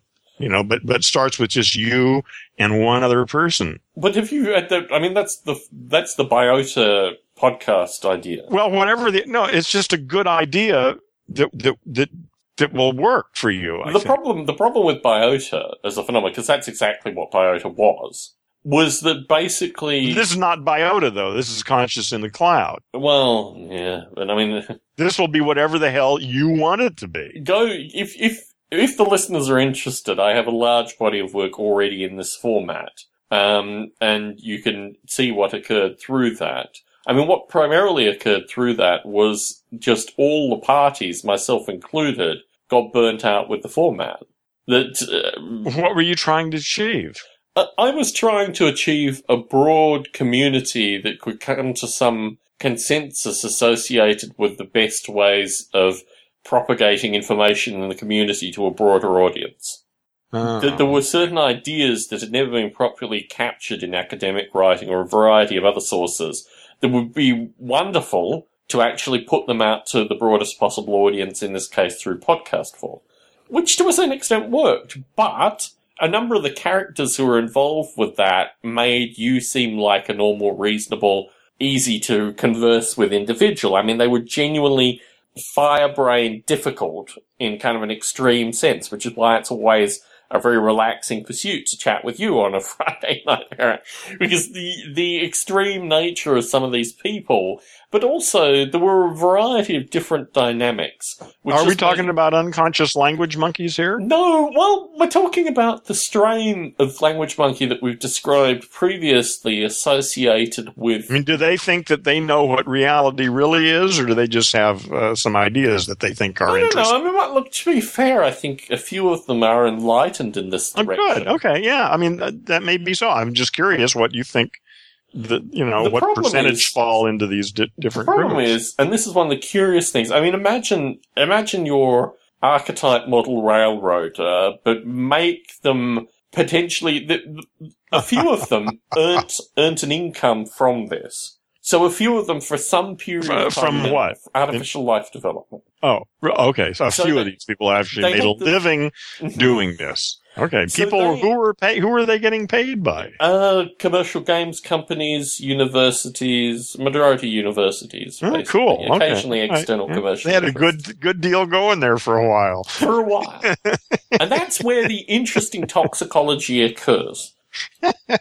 because I came to it very much as a hobbyist, more more than just a hobbyist, someone who actually liked to talk about it in a laid back non-aggressive, non-judgmental. Yeah, non- yeah, a scientific way. Well, let's ex- let's explore this the S word around. A lot well, them, let's explore this yeah. thing and see what mm. kind of fun we can have. a, a, lot of them made claims associated with the scientific base. Truth be told, there was one individual who basically maintained a kind of telephone stalking campaign with me, which got me but also, I mean, one of the primary participants, in fact, a majority of the primary participants moved away from this. I mean, Bruce Damer, um, Gerald Young, a variety of the folk who I talked with on a regular basis. The only person who's really stayed with it is a fellow called Jeffrey Ventrella, who I made, who lives in the far North Bay. He lives in Petaluma, if you know where that is compared to where I am. Um, and he is someone who I have a lot of time for, but again, you know, through through what I'm doing with Noble Ape in terms of working on it on a daily basis, but also through my professional experience, Jeffrey's experience and my experience have kind of diverged to the point where when I went to see him and his wife, I took my wife up to meet them uh, maybe a year and a half ago now. He just wanted me to review his code and things like that. I wanted to actually walk through Petaluma and, you know, go to the independent seed store and all this kind of stuff. And he wanted me as a resource yeah, to review. Apparently, there was a lack of communication as to what the hell the meeting was about. Well, I think we came to that resolution, but the, the thing about it is that um, I'm, the the phone hacker John Draper, I had a, I had similar experiences with him. Was whenever I would spend time with him, the later period of time, he'd just literally rip out his laptop and say, I got this bug, this bug, this bug, this bug. Can you help me with this bug? Here's how, yeah, yeah, yeah. And it's yeah, like, I know, yeah, you know, I mean, I do do other things other than program. And the funny thing is actually with KMO, he will always refer to the fact that I'm a programmer first and foremost, and I don't think of myself in that light at all. Yeah. It's, yeah. You know, it's a way I pay the bills, but it's not me. Yeah, yeah, it's you a know? skill. That's yeah. all. It's a skill you have. Mm, yeah, it is actually funny because I'm I'm going through all these bugs in Noble Ape, all these issues, or if you're Obama glitches, and what comes through it is that within an evening, I can typically solve a bug, but I'm finding more and more the deeper I dig, basically, well, in the rewrite. Oh, that's good. There's no time limit on this. You've Not got the all. rest of your life to figure this well, out, so you just work on it. The thing about it is that um, um, a number of these bugs were introduced over time, um, and well, you've had multiple people working on it. You've yeah. got a conglomeration of code in there from different people at different times for different purposes. And to go through that and try and rationalize it, good luck. I, would never attempt to rationalize it. I don't think that's the purpose of the. Well, but to get it, you, well, to get it where you want it anyway. Yeah. Yeah. Yes, I think the, um, the manifestation of bugs in software and your understanding of the software is really quite a, it's difficult to translate. I mean, this is the, the whole government healthcare website, what have you. but it is actually a distinct profession. I had a, maybe two, three years ago, I have a friend who's a linguist, she's an academic linguist, and she was talking about writing some software that maybe she could just buy some books and she'd be able to write the software. And it right. strikes me, yeah. you know, that this is the way some people think of software. Yeah, that, yeah, you know, that's a, naive. Well, that's obviously very naive. She has learned her linguistics. She's an academic so linguist. What? She's an unconscious language monkey who hasn't figured out language at all. Yeah, a lot. Yeah, I listen. I know about the academic linguistics community. some of them are generally nice. I've actually oh, received oh no, there are really some nice. nice there's some wonderfully, and there's some attractive ones too. There, you know, there's wonderful people. Yes, of course. Nevertheless, yeah, the computational linguist who, funnily enough, my friend knows, who contacted me maybe four years ago. I I put on the Noble Ape simulation page. Actually, let me bring up the text. Why don't I actually refer to the text in this case? Rather than just because I'll get it slightly wrong and then the irony will be lost, which just tends to happen this way. the quote is here we are. This remains the best landscape oriented ape brain simulator for Mac OS 10. And this review was Wait a minute, say that again. Oh yeah, I want This remains the best landscape oriented ape brain simulator for Mac OS 10. However, he doesn't mention the portrait oriented ones, I guess. Is, no, is no, that... no, no, no, no, no. You don't understand. landscape oriented means that it's associated with apes moving over landscapes. Yeah. As opposed to apes moving through the void. Yes, exactly. it's good for that too, might I add, Heron. But yes. Anyway, so this computational linguist fellow, I put this online maybe seven years ago when the review was originally posted. This computational linguist fellow wrote an entire blog post based on this one statement. well, that's a tribute to his creativity, isn't it? I thought it was absolutely stunning that this guy, this academic, could just write on this one thing. fact, that's their job, is to write on anything and, and somehow try desperately to make it seem relevant. Let me see if I can find his blog post. I'm not sure I'm going to find anything. Here are. Ape brain there. simulators run rampant. So oh, there are others. Do you have competitors? No.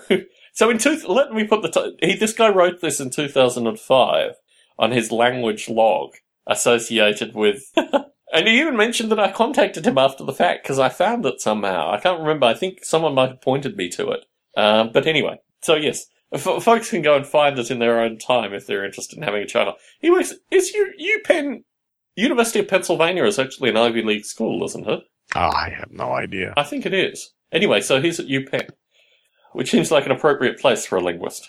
Rimshot. Well, they have linguistic uh, or linguist schools in most universities. They're all over the. They even had one where I was. That was part of why I decided to leave. Mm.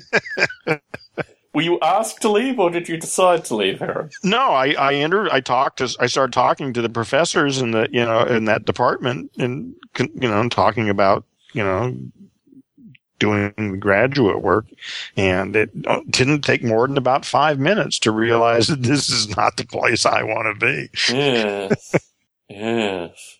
Yeah, academia still fundamentally scares me. I'm I'm on the board. There are individuals. That's the thing. There are individuals here and there. If you can hook up with them, you're okay.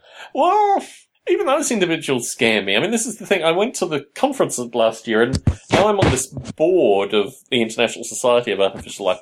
They keep organizing these Skype calls during my working time. Like, there's no way when I'm at work regularly that I can take a Skype call with academics. I mean, I'm. Well, you're not high enough up the totem pole to be worthy of them then. If you can't make your own time schedule, fuck you. Mm.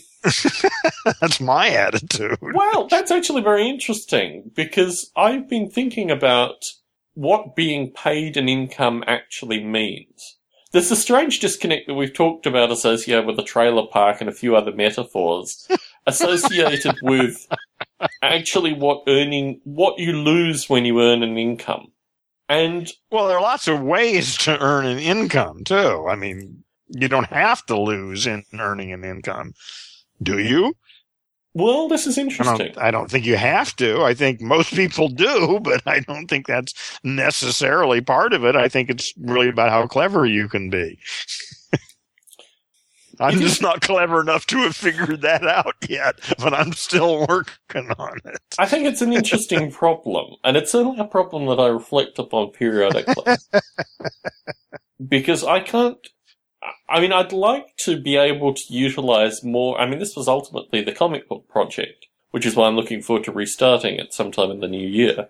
But I like to have the ability to use some of this stuff that is collected while I'm, you know, doing what I do in my day job to actually motivate and empower other people, but fundamentally pay them for what they're good at doing as well. Yeah. It's an interesting problem because it's Yeah, money is just yeah, it's money is really nothing I mean it shows up as time. Yeah. It's what, what it amounts to. And there's a transla- there's a translation you, you, as well between, you know, what you what you what money your time is worth versus what money you want to pay someone else's time. Well, all those things are decisions to be made. Yeah.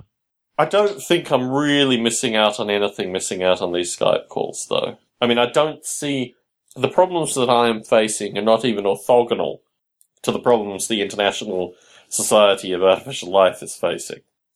It makes me wonder if there isn't benefit actually formalizing. I mean, Biota. Why don't you start your own organization? Well, Biota has historically been that organization, but I don't think it. It's not. It's a vehicle that I've utilized and will probably continue to utilize for a certain set of things but I don't think it's the right vehicle for. What has it taken on its own life now, or what? Well, it existed prior to me. Oh, okay. So All what right. happened? yeah, was, you were just there for a while and, and very influential. Well, what has, what happened historically was that there were a series of conferences that I couldn't attend.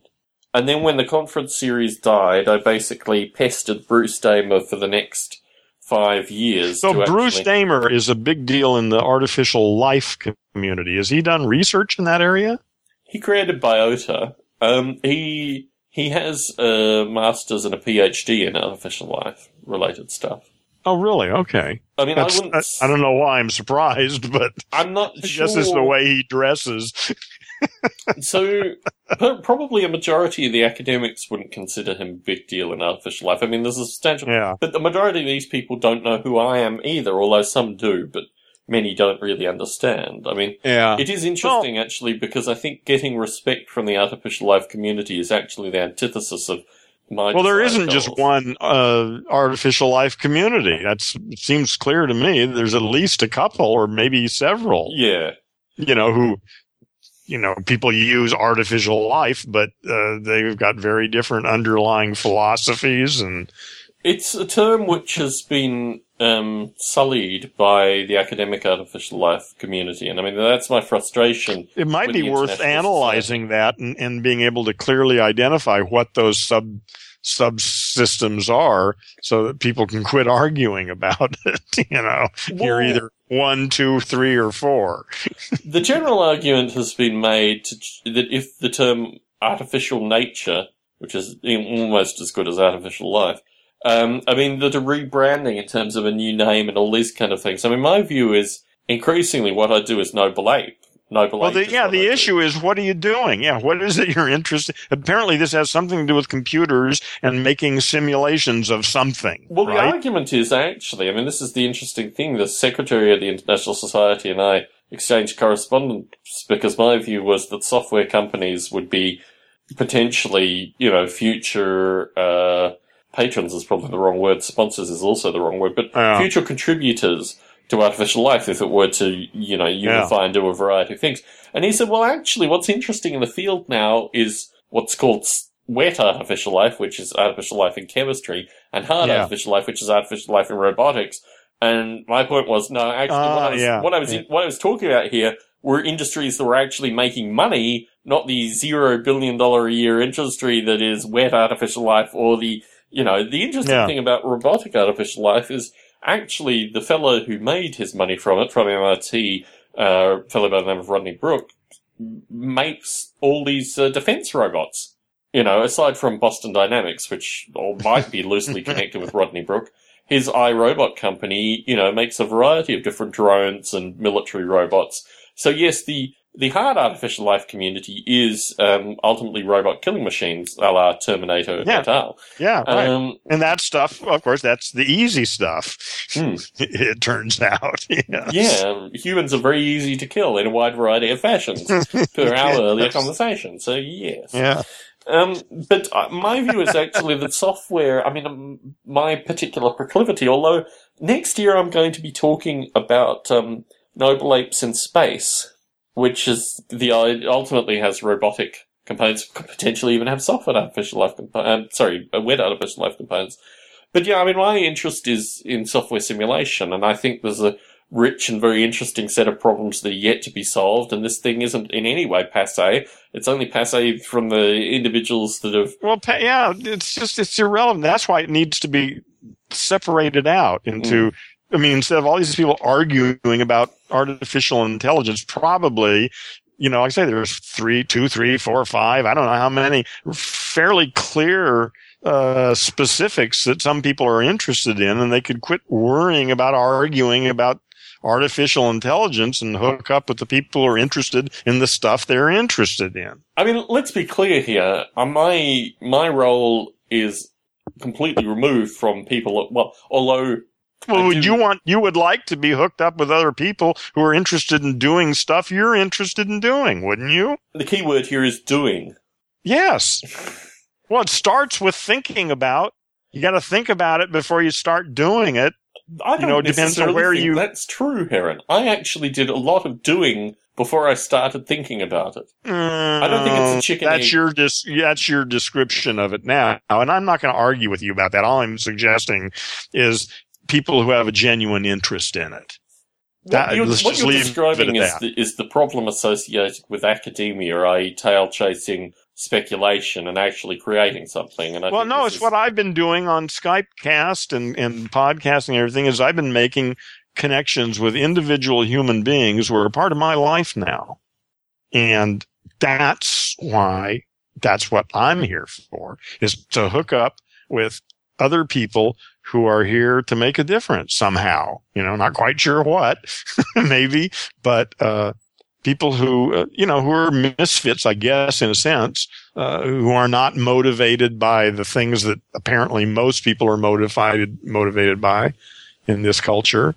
But there are a, some percentage of people who are, you know, uh, highly motivated for other reasons. And, and uh, I'm looking for those people and I'm beginning, I'm finding them. They're there and they're, they're hooking up.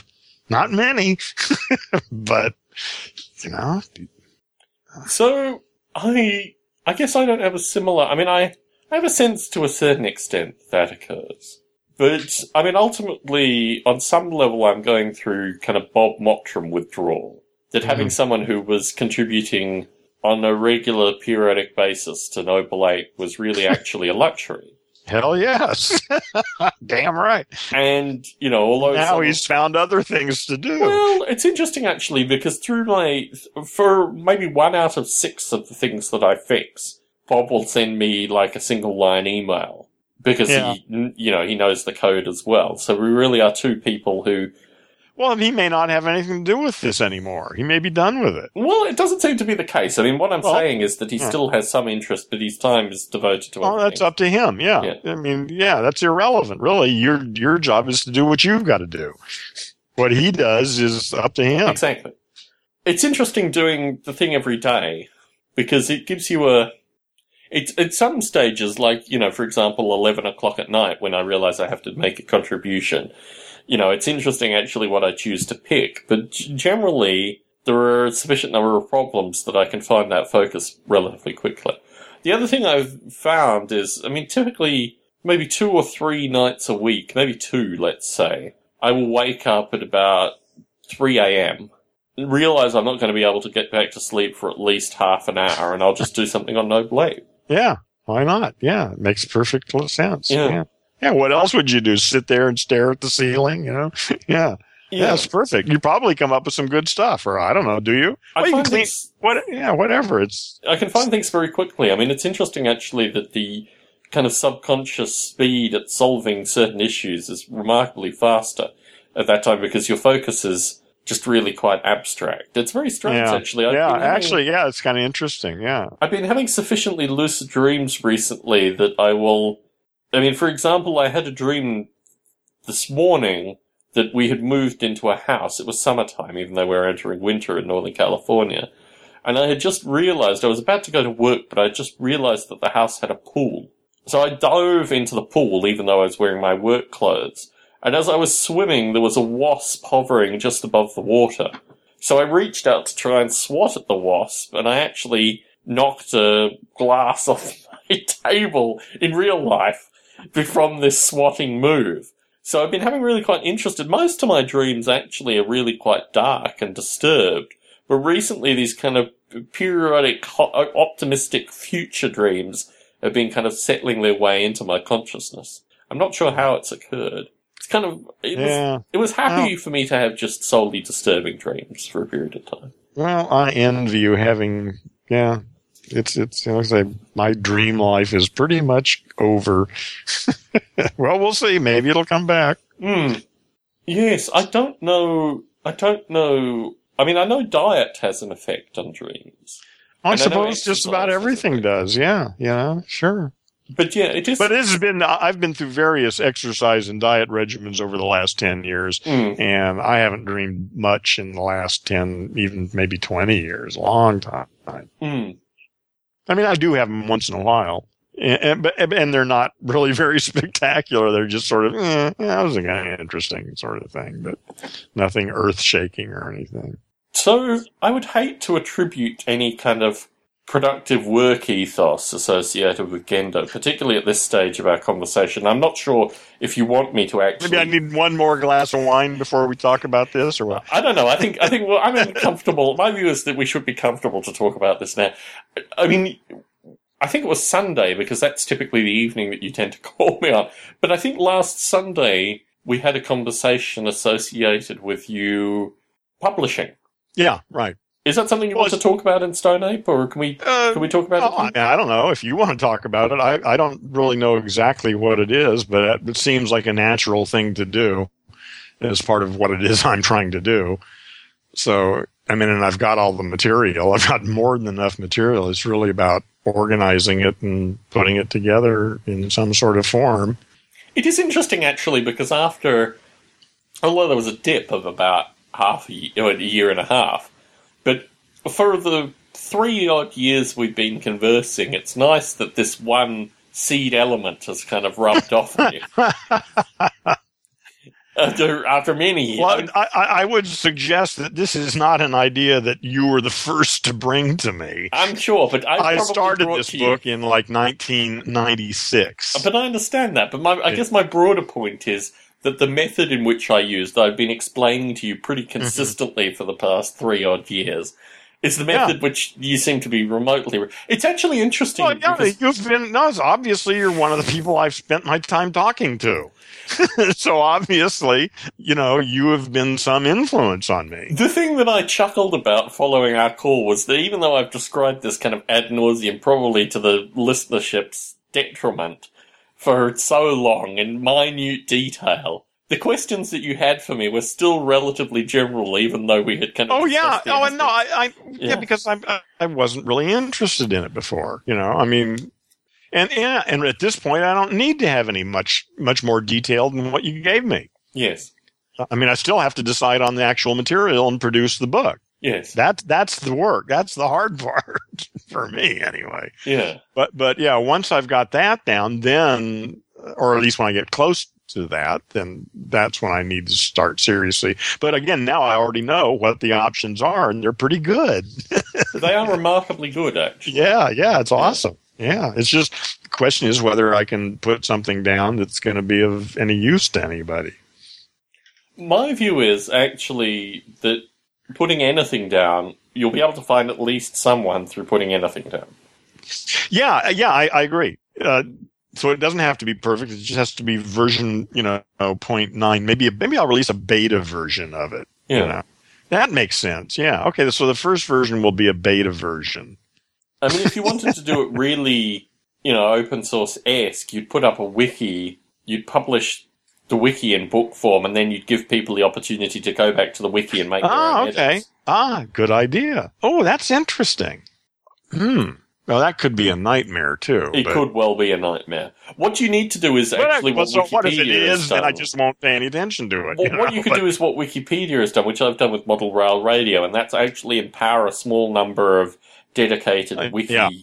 Well, yeah, if we can get, yeah, okay, yeah, that would that would certainly help. Yes, if somebody could moderate the the thing. I mean, the interesting thing is you could have a relatively closed wiki with five or six like entry level questions. And they would have to respond to the questions to you, and then through the responses to the questions, you could assess whether or not they should be oh, participants. Really? And this is all the way this thing all works right now. I mean, I could you could do, do that, yeah, just that exactly. right now. Okay. Yes, yes. Oh, well, that's cool. Well, listen, when the time comes, Tom, you're the first guy I'm going to come talk to.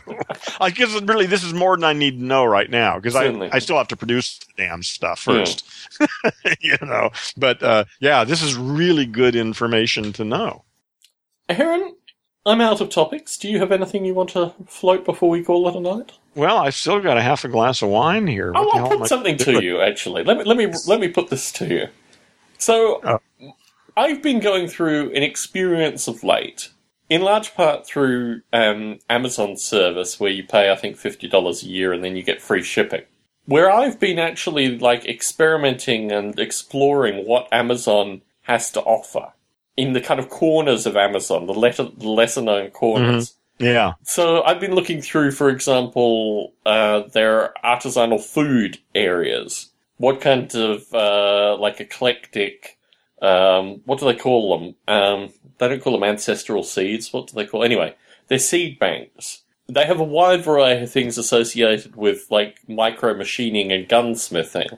I've really been exploring Amazon to see in the future yeah. because I don't think I think this is speaking of beta, you know, betas, what have you we're really in the kind of beta phase of these kind of things. What we use it for. Oh, we're just getting started. Exactly. Yeah, yeah, you're right. What we're yeah, using yeah, it for is, is um, uh, what would you call them? Like hard goods, like goods that don't, um, don't uh, perish, unperishables. Yeah, so stuff. all all the all the useless stuff that you always pick up, like toothpaste, cat food, you know, toilet paper, washing up liquid. Yeah, I mean, all the stuff that basically makes shopping drudgery. And then I've worked out a kind of optimized number that we receive every, you know, once every five months or twice every four months or things. Oh, whatever. It doesn't make yeah. any difference. It could come every other week. It could come you every week. Just they, a little bit. No, they have to do it on a monthly schedule. That's what you sign. Oh, I see. For. Oh, okay. Yeah. All right. So yeah, so you just get the load for them. So okay. yeah, yeah, or, yeah. That makes a lot of sense. That saves you going having to go to Costco. Yeah. but through is it cheaper than Costco? Yes, it is. Uh, actually, good. it is for some things. There are some things that they still can't get cheap enough, but the most of it is cheaper than Costco. Yeah. And so you just mark off the stuff you want on their website, and it shows up on a pallet. Exactly. well, not on a pallet, but in a box, basically. well, anyway, yeah. yeah. whatever. So, I mean, for example, the the uh, British barley cordial thing that I'm adding to my water currently, um, you know, will come periodically. Uh, and basically, I mean, I think this evening aside from the chilies and the kosher chicken stock, everything came through this process that I that I used in my dinner. Um, yeah. And it is an interesting process, but I think it changes. I mean, the notion, the notion, for example, yeah. of living on a farm. Listen, uh, Soylent Purple will solve all of this problem. Yeah. yeah, yeah, no problem. Yeah, really, when you can have nice little uh, chocolate, little little specialty candy mm. cute little things to eat that have everything. So actually, let, me, let me give you some examples here to actually explain the depths of these things. I found that there are, um, when I lived in Australia, one of the things that I would get as delicacy occasionally, aside from duck eggs, was um, game sausage, typically venison. And you need a very small quantity of, you know, venison sausage if you're making, for example, like a pasta sauce or something like that. That can be the meat base. So I can now get venison and pheasant sausages fresh delivered through this process. It's basically expanding. It's, yeah, it's yeah, in yeah. one sense retracting. Where's this coming from? Uh, Minnesota. Okay, and they're shipping all over the world, obviously. And the interesting thing as well is, um, you, yeah, it, it eliminates you from the. Do they actually have a deer farm there, yeah. or what? Yeah. Is that I didn't know that they had deer farms. They do. That's, ah, okay. Yeah, I learned something new. So it's uh, um, do you? I mean, I'm not sure if you you may know this, but there are many different kinds of miso, the fermented bean curd, as well. Mm-hmm.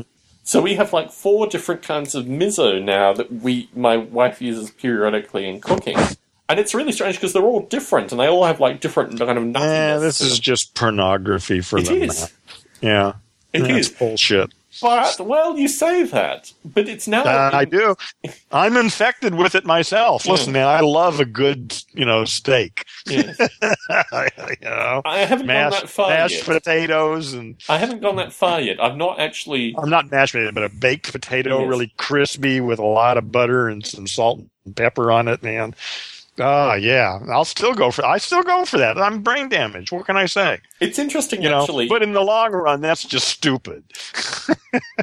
my mother has been to this country twice, and my mother is probably one of the most neurotic food-related people. This has basically infected me. And through uh, through living with her, yeah, she probably. will pick to pieces what you are eating in real time as you're eating it, and this will become her thing. Yeah, we took her my wife, my wife, my spiritual advisor plays with this. Yeah, that could be fun.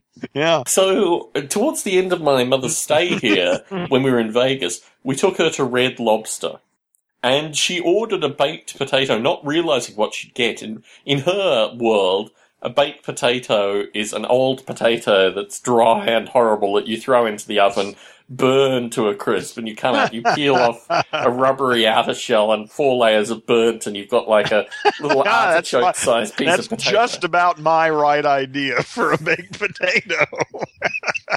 Instead, she got this creamy, salt-encrusted thing with butter, chives, sour cream. Uh huh which he proceeded to eat and complain about every mouthful. Just literally, continuously, this yeah. kind of ongoing yeah. language awful. associated yeah, with this. Two years later in Australia, I was walking with her and she said, You know, the best baked potato I ever had was that one. yeah.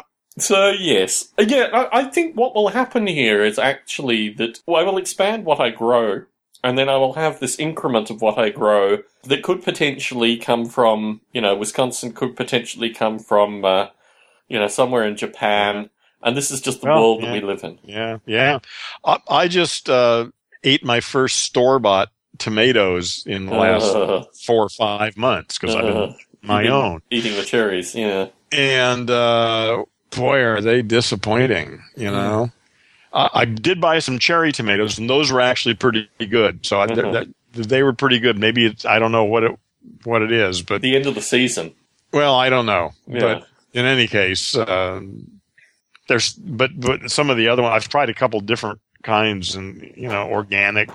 Yeah. Uh, supposedly good tomatoes, and they really weren't quite as tasty as the ones that were growing naturally in my own backyard. I know. I know. yeah, I'm now growing. I mean, the chilies are the last things that I'm out of tomatoes. The basil, cilantro, and chives are going to be the next thing that are coming up. I've got a lot of basil currently. Um, but yeah, it's it's really augmenting what I what we have in kind of fresh stuff with this. Yeah, it makes sense. Yeah, to food. make that part of your life. Yeah. yeah. yeah. Anyway, Heron, I really am fresh out of ideas unless you want to throw up another topic. No, like I said, but I still got a quarter of a glass a of wine. Quarter of a glass of wine. oh, you're really pushing the topics out of me this evening here. I'm in two minds of describing. I don't even know if it'll become a thing. This is the thing. So I talked a little bit in the last recording associated with, again, being up at 2 a.m. or something and purchasing these two, what they call frames, um, which are these hunks of aluminum that you put a couple of hours of machining into, and then you have a firearm. And the thing that strikes me about it is that this is actually, these are, all of them are existing firearms. They're very well known firearms because you need to have a parts market that will also supply parts to these frames. Well, I thought you were making your own, so you just make more if you need them, right? Why would you need somebody well, to supply you with parts because if you made it to begin with? this is the interesting thing: the frame is not everything. So oh, the they, they oh, I see. So you have to actually you, you make the frame, but you buy the parts to fit the yeah. frame. Ah, uh, okay, I got you. and that's the frame is what legally. Well, what good is that? I thought the whole idea was to make it yourself. Well, the frame is what legally becomes the firearm. So what you are doing is actually creating the firearm. The parts, the everything else, including the firing pin, the barrel, yeah, all these okay. other things, are not actually the firearm. Duh. Which is the no, this is the language. This is the language. No, I of the law. understand, but I mean, this is just just getting more and more baroque. Yes. so I don't know. I mean, I don't know. If, so what's the point? Why not just go out and buy a fucking gun? Why go to the trouble of making one if you got to still go out and buy parts for it? What? because it doesn't exist as a firearm like the one that you purchase. So what? What are you planning on doing with it? My view is that actually, as a talking paperweight, it makes something in and of itself. I mean, I, you know, I don't know oh, whether Oh, or okay, not. all Oh, yeah, it is cool. Listen, they're definitely the cool factor, man. Yeah. I, I can go for that. Yeah. But I mean, if that if that's it, I can. All right, the cool. It's cool. I made part of this. Yes. I made the handle. the interesting thing is actually to get into there's a there's a culture online associated with this phenomenon, and to understand about this this kind of you know the the, the mechanics and the smithing and all the Mm. things that go into it. I've put to you periodically that to have this kind of eclectic knowledge as my ability to grow food and various other things, even if it's not actually No, utilized, is, is good knowledge. No, I agree with you. You know, my uh, getting, you know, overseeing the manufacture of my the the uh, keyboard. Mhm. You know, I I see as quite an ability. Yeah. You know, to hi- find, locate, hire two people to manufacture something that never existed before, and end up after a few months with the thing just what I was looking for. Yeah. You know.